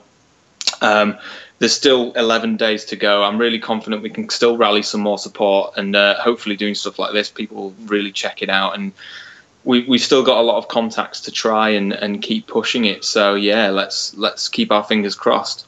Definitely. So, attention audiences who are listening, do contribute to the Book of Monsters. There's 11 days to go. And uh, yeah, this is a great project. So, put your money and select your monsters, the course of the, syn- of the narrative. This is very engaging. And uh, the platform is open if you would like to share any other thoughts that you have on this project. Uh, feel free. Uh, I mean, I'll just kind of round it off by saying thank you so much to everyone who has pledged so far. The response to this has been absolutely amazing. We've already made some amazing new friends and members of the Dark Rift family along the way. People have been getting in touch, talking about how much they love the monster designs and how much they want this film to happen. And they've been spreading the word on Facebook and Twitter. And I think the main thing you've got to do with these campaigns, especially for people like ourselves who aren't, you know, mega famous. We've not got big celebrity names attached, apart from Nicholas Vince, who was amazing to, that he agreed to do it from Hellraiser. It's absolutely awesome to have him on board. Um, but getting the word out is the hardest thing. So if anyone listening can help spread the word, tell your friends about it. If you like the project, please back it, and then tell us about it. Tell us why you backed it. Tell us why you want this film to happen. Because um, again, if the film doesn't happen, um, if we don't meet our target, we still want to make something and we want to keep people involved. So please do join us and uh, yeah, let's reach our target. I'm still really confident we can do it. 11 days is still a long time. A lot can happen in 11 days. So yeah, let's do it. Yes, I agree. A lot could happen, and I'm confident as well that uh, it would meet its target uh, goal. And uh, thank you so much for this interview. It's, it's a pleasure talking with you and, and, and on this film, Book of Monsters. Thank you so much for having me on. Like, um, you've been fantastic with uh, the coverage of, of the Kickstarter and uh, the the review of the creature below was just amazing. So thank you so much, Ken, and and thank say pass on my thanks to all the team. Thank you. You're welcome. You're welcome. Best of luck to your endeavors, and I'm definitely looking forward to watching the Book of Monsters. Great. All right, take care. You too. Bye.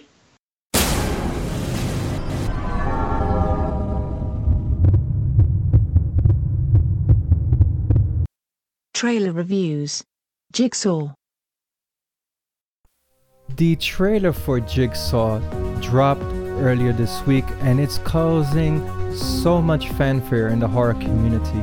The synopsis reads as follows Bodies are turning up around the city, each having met a uniquely gruesome demise. As the investigation proceeds, evidence points to one man, John Kramer. But how can that be? The man known as Jigsaw has been dead for over a decade. The film is directed by Michael Spierig and Peter Spierig, and it is written by Pete Goldfinger. the, the credit Pete Goldfinger, Josh Stolberg, James Wan is the creator, and Leigh Whannell is the creator. And uh, watching the trailer, I'm gonna have to say, uh, this is basically every other Saw movie with exclusion from the first film.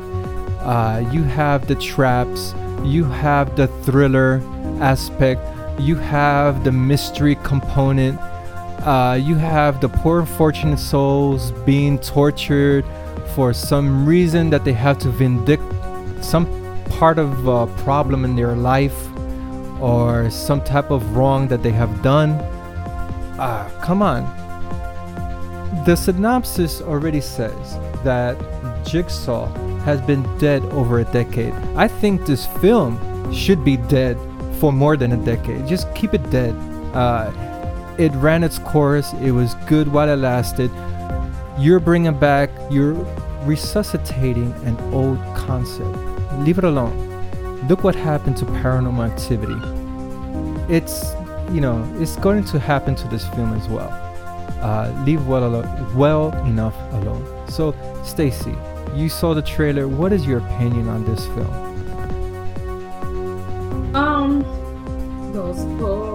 Unfortunate souls. And uh, well, just I had to, I had to. It made me think back to you know Ursula and Little Mermaid. But I actually agree with you. My favorite part of these films are the traps. I mean, even if the film itself is just like not that great, you can always count on the traps to excite you, you know, entertain you a bit. Um, now, I really haven't seen past, I believe, uh, Saw 3. Saw 3 was the last one in the franchise that I've seen. And no, actually, I did see part four, but I vaguely remember. I don't really remember it, you know. And when I looked at this trailer, it didn't really excite me, but the traps were awesome. That's one thing that went through my mind. The traps are always awesome. That's about it, you know. You, from the Saw series, one of the highlights that I had looked forward to every year was the poster art. You gotta admit, that was some very creative artwork for each year, for each poster for those films. Uh, you could just Google uh, Saw, whatever, uh, two, three, four, five, whatever, and you could see the artwork for this for these films. Phenomenal. I enjoyed that. Uh, I wouldn't mind, you know, just buying the, the posters and, and just framing them up uh, as opposed to the films, part one didn't have blood and gore. Part one was a thriller, and it had no blood in it whatsoever. It was all mi- a mental game, a psychological thriller. You did not see the guy cut off his foot. He, the camera cuts away when that happens, so you think that he does. He does. He does not. And you know, part two and three and this and that all they did was the gore factor. And some stupid idiot came up with the word torture porn. You fucker, that's so that's a stupid comparison. Really, very stupid comparison. No such thing as torture porn. And um, yeah, and audiences ate this stuff up for breakfast. I mean, every year Saw movie, every Halloween, uh, audiences were flocking. But then again, you know what happened? Saw lost its flair. You know, there's only so much you could do with the same shit every year. And not only that, but I will always say this. The main characters that made the movies exciting in the first place is dead. He's been dead since what? Was it part three? Was when he died, right? In part three, or was it part two? Uh, I believe part Jigsaw. three. I believe part Oh. three. Yeah, he passed away. So after Right. that, I feel like why continue on? Why keep it? Why keep this going? You know, it, after that, that's it. Okay, Jigsaw's dead. Okay, that's it. No more. But they kept on and kept on bringing them on. Sure enough, they're not the same. They're not. They're not. That's like that's like that episode of Friday the 13th where Jason wasn't really Jason. He was the ambulance driver, and when his mask came off, people were like, "Really? Get the hell out of here! What the hell is this?" Same concept here. What Or the how hell is about this? Halloween season of the witch? There, there you Okay. go. How you gonna have how a What, how what is it? Hellraiser Hell World. Seriously? yeah. Come on, man. Like, without the main character, that made the movie in the first place, there is no movie. It, now the I thing agree. with Saw, I think what's really keeping the Saw franchise alive is the traps. Right. People, as I said, people ate that stuff for breakfast. That was that was the highlight for each film. People were looking forward. How are these characters going to get killed? In what gruesome manner are they going to get killed? Now, mind you, I enjoy gory films, and this all these series had gore, but it's just if if you watch the same thing over and over and over again, it was good the first one, sure, the second one, okay, but then it starts losing its appeal. That's it, plain and simple. So now we have Jigsaw. Everybody's going crazy for this trailer, for the film. If you go to uh, other news sources that cover horror, I mean, they're raving this like like the best thing since sliced bread. Uh, I, on the other hand, I think this is bullshit, and I agree with you, Stacy. What I believe that they're going to do, and I think I brought this point up, if Jigsaw does well with audiences, all of a sudden, hey, Jigsaw wasn't dead anyway. He was alive. He just did some type of hocus pocus to make himself seem that he died and he's coming back. That is if this oh, that if this movie makes money, that's what would happen. If they do that, I will no, I will lose it. I will flip if they do that. Right? I guarantee you, mark my words, if that if this movie does well, that is going to be the plot if this movie fails miserably, oh yeah, Jigsaw was he he passed away and yeah. They're going to keep the plot open somehow to allow that type these two scenarios to happen. But you know what? And I think I'm also interested in that whole, you know, we're all jigsaw like they going they got going on or whatever, you know, everybody's wearing jigsaw uh yeah, jigsaw masks and everything. So um or isn't that the the cover art where every like all the people are wearing is it the that pig's head? Yeah, yeah, that's what I'm thinking of. The yeah. pig's head. Yeah. And then they have that whole saying we're all jigsaw become just, Jigsaw. We're all Negan. we're all Jigsaw. I think I'm interested in that as well to see, okay, where are they going with this? Everybody's Jigsaw. But when you look at the trailer, it's like, all right, well, how the hell is everybody Jigsaw if everybody is, you know, trapped and getting killed? Like, I don't see the whole everybody Jigsaw here. Well, if you go into IMDb, listed in the Jigsaw uh, cast is Tobin Bell, and he is the actor who portrays John Kramer slash Jigsaw. So he is in this film. At what capacity and at what level does his character have influence? That's a different story. So as I stand by my word, if the film makes money, he's coming back. If it doesn't, then they could say, okay, well, yeah, it was a one-shot deal. We wanted to see how it's gonna go. Stephen King's It remake. It will release in theaters on September 8, 2017. Andres Muschietti directs. Chase Palmer, Cary Fuji Fukunaga, and Gary Dauberman pens the screenplay. Produced by New Line Cinema Vertigo Entertainment, Lin Pictures, and KatzSmith Productions. The original novel is written by author Stephen King. The cast stars Bill Skarsgård, Finn Wolfhard, Sophia Lillis, Nicholas Hamilton, Jaeden Lieberher, Owen Teague, Wyatt Oleff, Jack Dylan Grazer, Jeremy Ray Taylor, and Chosen Jacobs. The synopsis When children begin to disappear in the town of Derry, Maine, a group of young kids are faced with their biggest fears when they square off against an, an evil clown named Pennywise, whose history of murder and violence dates back centuries. The official movie trailer for It has been released. I already love the selected cast members. It looks like Rich Delia, who is over the casting, has had a keen eye on who is chosen for which role. Of course, the plot is so much different from the 1990 TV series directed by Tommy Lee Wallace. There are perhaps some major changes, first and foremost, that being the whole makeup of Pennywise.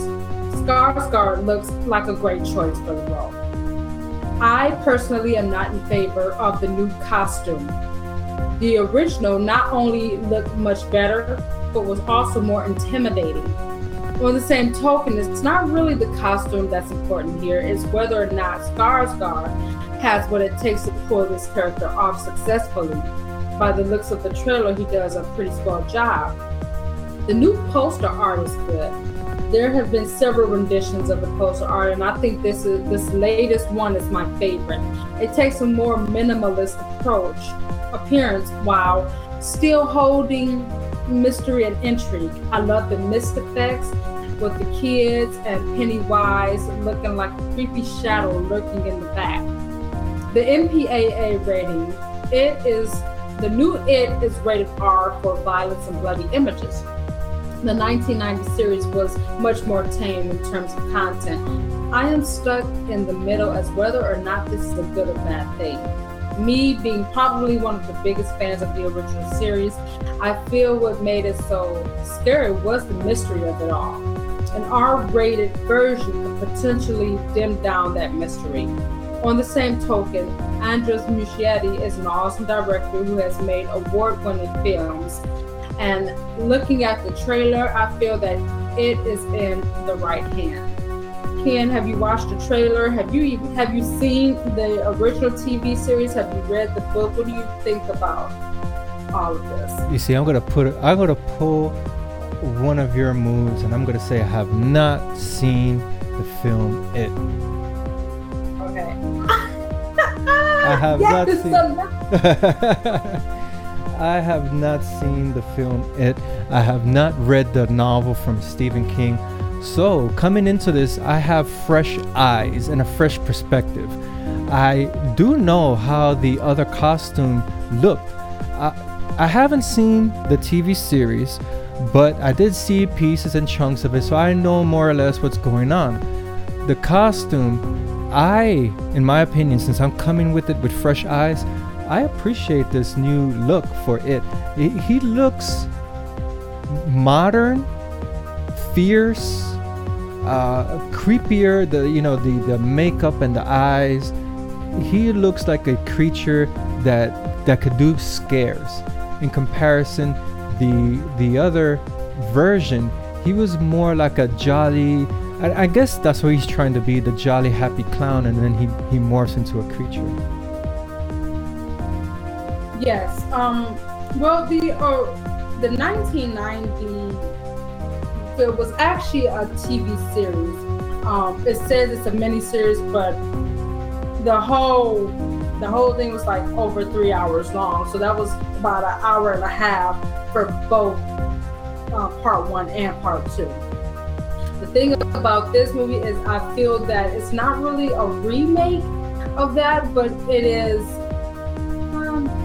maybe more so of a reboot, but I think it's its own film. I think it has nothing to do with the 1990. Um, but I just speak of the 1990 because, as far as the difference in, you know, okay, what happened here, what's happening here, you know, first of all, the casting, the wardrobe, and all of that. But I do feel that it's its own entity, which is a good thing.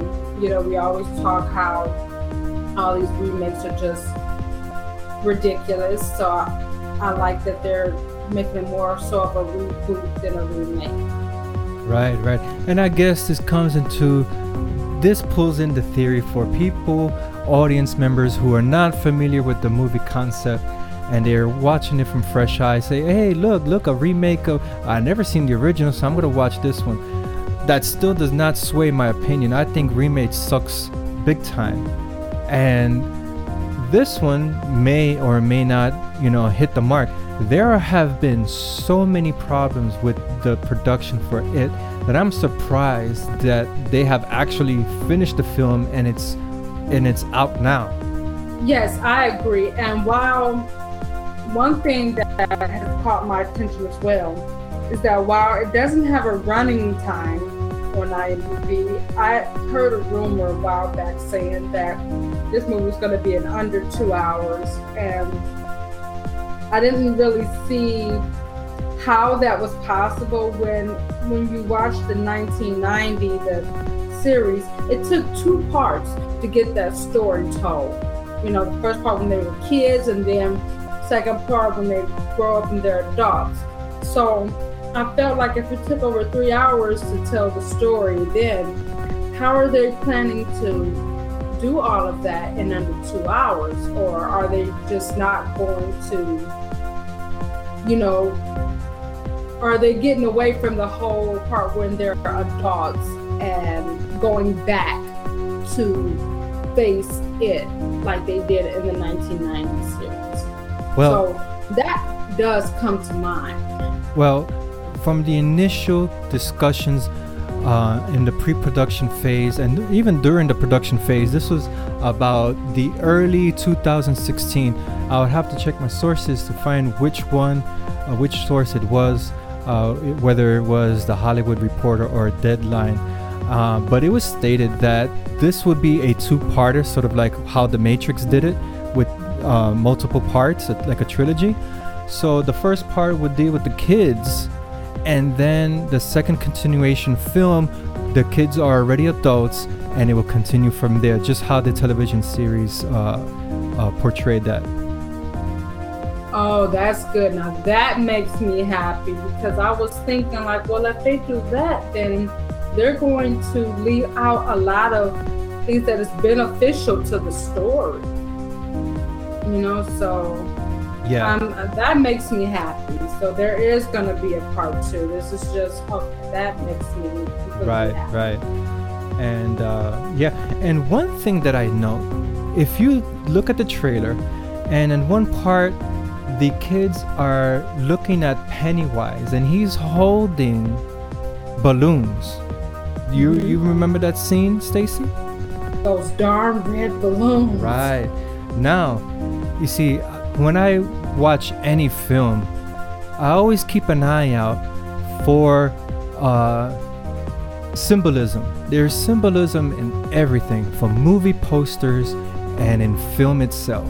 You have to have a keen eye for symbolism. It could be a black and white checkered floor in a scene. Now you might think, oh, that's just a black and white pattern floor. No, that means duality. That means split personality, and it you go further further into it, as as you study these things. That those balloons, if you look at Pennywise in the trailer, he's holding an upside down triangle. That is an alchemical magical symbol, which can either mean femininity or it means water. That's the magical symbol for water. And those balloons are red. So it could the the color red means sacrifice. So he's holding an upside down triangle which means water. And the color is red which is sacrifice. So I'm saying what type of message are they conveying with this symbol here? Why couldn't it be a, a, a ball of balloons, a circle or something? Why did it have to be an upside down triangle? And they find uh, it in the sewer where there's water. So I'm like, hmm, interesting perspective there. Mind blown. Yeah, definitely mind blown. I had no idea about that. And honestly, me, I wasn't, I didn't even give no second thought to the, uh, you know, the balloons, other than that they were red balloons. Wow, now that's something new. That is so, that's interesting. yeah, and I did wonder, like, what's with the triangle? I did wonder that. Right. You know, I'm like, well, what's you know, like in the 1990s, it's like it wasn't no triangle. Right. there is symbolism everywhere. You just have to keep an eye out for it. And as soon as I saw it, I'm like, what? Hmm, that's kind of like blatant, like right there. People would watch the trailer, they would not see it. But if you just look at it and like, hey, that that does not fit in that scene for some reason, your mind tells you that. Yeah. Yeah, I, I did think it was kind of odd. I just, you know, didn't think about symbolism. But I'm like, well, what's up with this? yeah, that's And- what I did wonder. Yeah. Okay, It's funny because it, our listeners they'll they'll they'll hear this segment. They're like, ah, symbolism. You, this guy's talking. He's talking dribble. He's talking conspiracy theory. No, no, I'm talking fact. There is a lot of symbolism in in anything that you can find. You open up a magazine, there's symbolism there. I'm not saying Illuminati and all that nonsense. I'm just saying symbolism. That's it. Yeah, that, that's definitely interesting. So whenever you see, uh, it's usually a a feminine figure. If she's wearing a red dress, it's not because she wants to look sexy. The red means sacrifice. That's the symbolism. That's what that color means. The Shape of Water. The trailer for The Shape of Water is a very intriguing fantasy, and I'm going to dub this uh, a romance film as well. The synopsis reads as follows An otherworldly fairy tale set against the backdrop of Cold War era America, circa 1963. In the hidden high security government laboratory where she works, lonely Elisa, portrayed by Sally Hawkins, is trapped in a life of silence and isolation. Elisa's life is changed forever when she and co-worker Zelda, portrayed by Octavia Spencer, discover a secret classified experiment. This is the intriguing point of this film. The film is written, co-written, and directed by Guillermo del Toro. The co-writers are Vanessa Taylor, and we have one more credit for the writing, which is no, del Toro. Thank you IMDb for messing up. Anyway, uh, the trailer, as soon as you, as soon as the opening scene unfolds, you are introduced to a story-driven narrative. There is no time wasted in this trailer. You can instantly see the cinematic quality that is conveyed. You also see that the acting is on point. You have the protagonist, you have the conflict, you have the antagonist. Everything is presented the way it should be for a uh, to grab interest for the viewer. My attraction to this film is the fact that Guillermo del Toro is behind this, and he has not failed uh, in any of his films. Uh, Pacific Rim, uh, Hellboy, even uh, Crimson Peak. Th- those were phenomenal films, and people mistakenly thought that Crimson Peak was a horror film. It was not a horror film, ladies and gentlemen. Anyway, hey, people get confused. I hear conversation. I did not like uh, Crimson Peak because it wasn't scary, dude. It it was a romance film set against a supernatural backdrop. That was not anything have to do with horror. Idiots Yeah. idiots.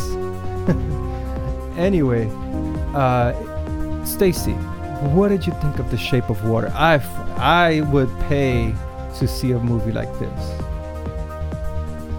Yeah, I agree. Um, I thought it was really good, very suspenseful, and it kind of reminded me of, say, like like a, a film like Splice. Right. Uh, I don't know if you've ever seen Splice Oh, uh, yeah, before, but She was a yeah, it sexy alien. yeah. So, so that made me re- want to watch it. uh, once the trailer started to develop, and it was the creature and the human uh, uh, connection element, it brought to mind Beauty and the Beast. Ah, yeah. I can definitely see that. Right, but we do not have any singing teapots in this film. no, no, that is not this type of film. no singing teapots here, ladies and gentlemen. No be our guest here. No, no, no. And the film stars Michael Shannon, Michael Stuhlbarg, Octavia Spencer, as I've mentioned. Doug Jones is also involved. And if anyone who is uh, a horror enthusiast are familiar with Doug Jones' work, his uh, body movement for these creature concepts are milestones in, in horror cinema. And of course, I had mentioned Sally Hawkins and Richard Jenkins as part of the cast. But Michael Shannon, for those who do not know, he portrays the villain in the Superman film. Uh, of course, he starred in other films, but his villainy character, they're they're iconic.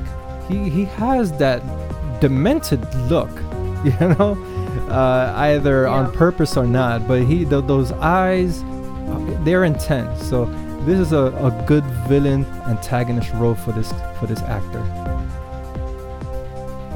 But he also, Mark Chan, doesn't he usually play antagonists anyway? Um, he has he has portrayed. Well, yeah, you're right. Yeah, most of his work are uh are bad guys, or antagonists. Yeah, he makes an awesome bad guy, by the way. Yeah, and you know what? One actor told me.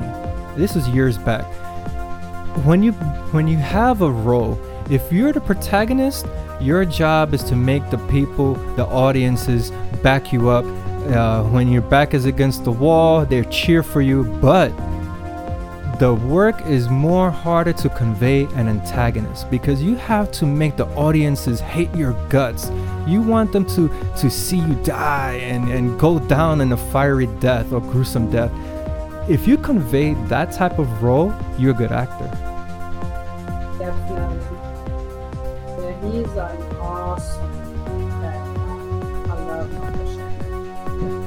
And uh, The Shape of Water. Ha- are you familiar with Guillermo del Toro's uh, Guillermo del Toro's work?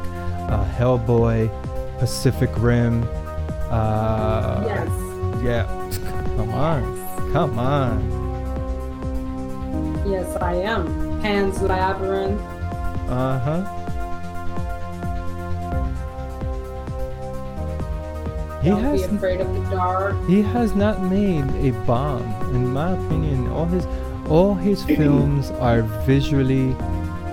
It's a visual narrative. He's telling the story with visuals as well as with the script.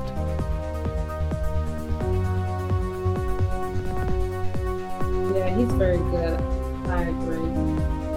My only disappointment is that he did not continue with the Hellboy franchise uh, Ron Perlman, he was just waiting for him to reprise his role as Hellboy. And uh, now they have uh, another remake or reboot with a different actor. I call bullshit on that.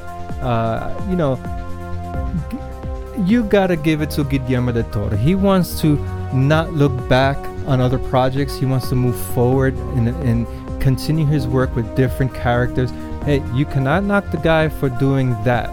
Uh, you look at your past, but don't stay and don't dwell on your past. Move forward. Hey, that's a business decision.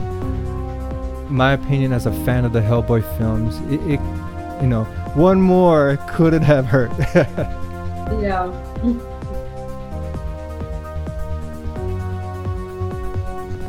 Charismata. Charismata will release soon. An official release date has not yet been announced, written and directed by Andy Collier and Tor Mian, produced by Loose Cannon Films. The cast stars Sarah Beck Mather, Jamie Statherwhite, Jamie Statterthwaite, and Donis Anthony and Johnny Vivash. The synopsis. As a rookie detective struggling to find acceptance in a police department defined by a culture of bullying and intolerance, things go from bad to worse when the chief suspect in a series of brutal ritualistic murders take a personal interest in her. A game of cat and mouse ensues, which sees Rebecca's grasp on reality spiral out of control, leading to a terrifying climax where she needs to fight for her sanity, her life, and maybe even her soul. The trailer is suspenseful and intense. A detective investigating a series of murders become entwined in the suspect's webs, forcing her into a deadly game of cat and mouse. Ken, uh, have you seen this trailer? What did you think about this? Ah, th- this. As soon as the trailer opens, it says warning, a graphic imagery. I was like, yeah, right. I. I was about to say it. get out of here with that nonsense. But th- there was no graphic imagery at all. I guess you know they just wanted uh, young eyes or virgin eyes to not see the horrors that that are portrayed in this trailer. There is some bloody scenes, yes, but the film, uh, based on the trailer, it is a very provocative psychological thriller. I enjoyed the trailer. The cinematics were wonderful. Uh, I'm drawn to the protagonist. In a way, I want to find out what is happening to her. And from the beginning of the trailer, you see that she's, uh, you know, she's not appreciative of her work, of her line of work. And then by the end of the trailer, you see a lot of shit is happening to her. You don't know if she's lost her marbles or she got cursed because she's investigating satanic rituals. And uh, you know, you don't mess with stuff you don't know. So probably along her investigation, she might have tampered with something, and she got a demonic force uh, uh that's messing around with her head. I I want to see this film uh, for the cinematics, for the acting, for the narrative. I see. So yeah, Charismata definitely calls my attention. Uh, Stacy, any any follow up for that? Yes, I felt the same way. Uh, the trailer definitely caught my attention. And it also reminded me have you ever seen The Cell with um, Jennifer Lopez? Yes, that is one of those films that Jennifer Lopez has done that that is uh, that they were good. It does not involve her and her big ass. It actually involves some acting. No Jenny from the block. It's just Jay Jennifer Lopez. exactly. She did good acting in the good, good. The word is yeah. good, not great. Yes, I, I agree. Uh, I really like that movie. Um, and just watching the trailer to Charismata, it took me back to that film, The Cell. Because so, of the uh, with visuals. all the weirdness going on, yeah. and you know how J Lo has she had to tap into the the killer's mind and everything. You have all these weird images that come to play. So I guess that's why it took me back to that film. Right. The images for Charismata is, is is is fantastic. I, I I really enjoyed the visuals, the camera work, and it's the protagonist. I want to know what is going on with her. Uh, you know, it draws me in. I am curious to find out if she's loco or if she's possessed by a demon. Yeah, um, I definitely want to find that out too. I think this would be a good film. I really do. This is one, another one that I for. Right, right, and I can't wait for this film to come out. Uh, Interesting, interesting. I, it's an original concept. It's this is an original narrative.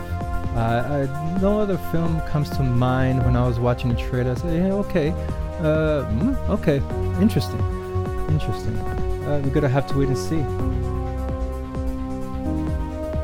Definitely wait and see. Thank you for tuning in to season five, episode two My name is Ken Artuz, founder and editor for DecayMag.com. That is D E C A Y M A G.com. And I stress again, we are not Decay Magazine. We are not Decay. We are Decay Mag. And joining me as co host was Stacy Cox, staff correspondent for Decay Mag. We're on Stitcher.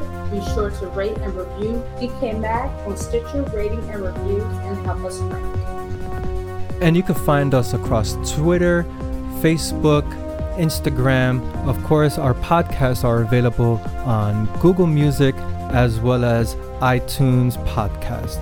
Thank you for tuning in. Please visit our website where we stay up to date with the latest news, reviews, interviews, and also download and listen to our podcast because the higher percentage of our downloads and listens, the higher we climb the ranks and make our content popular.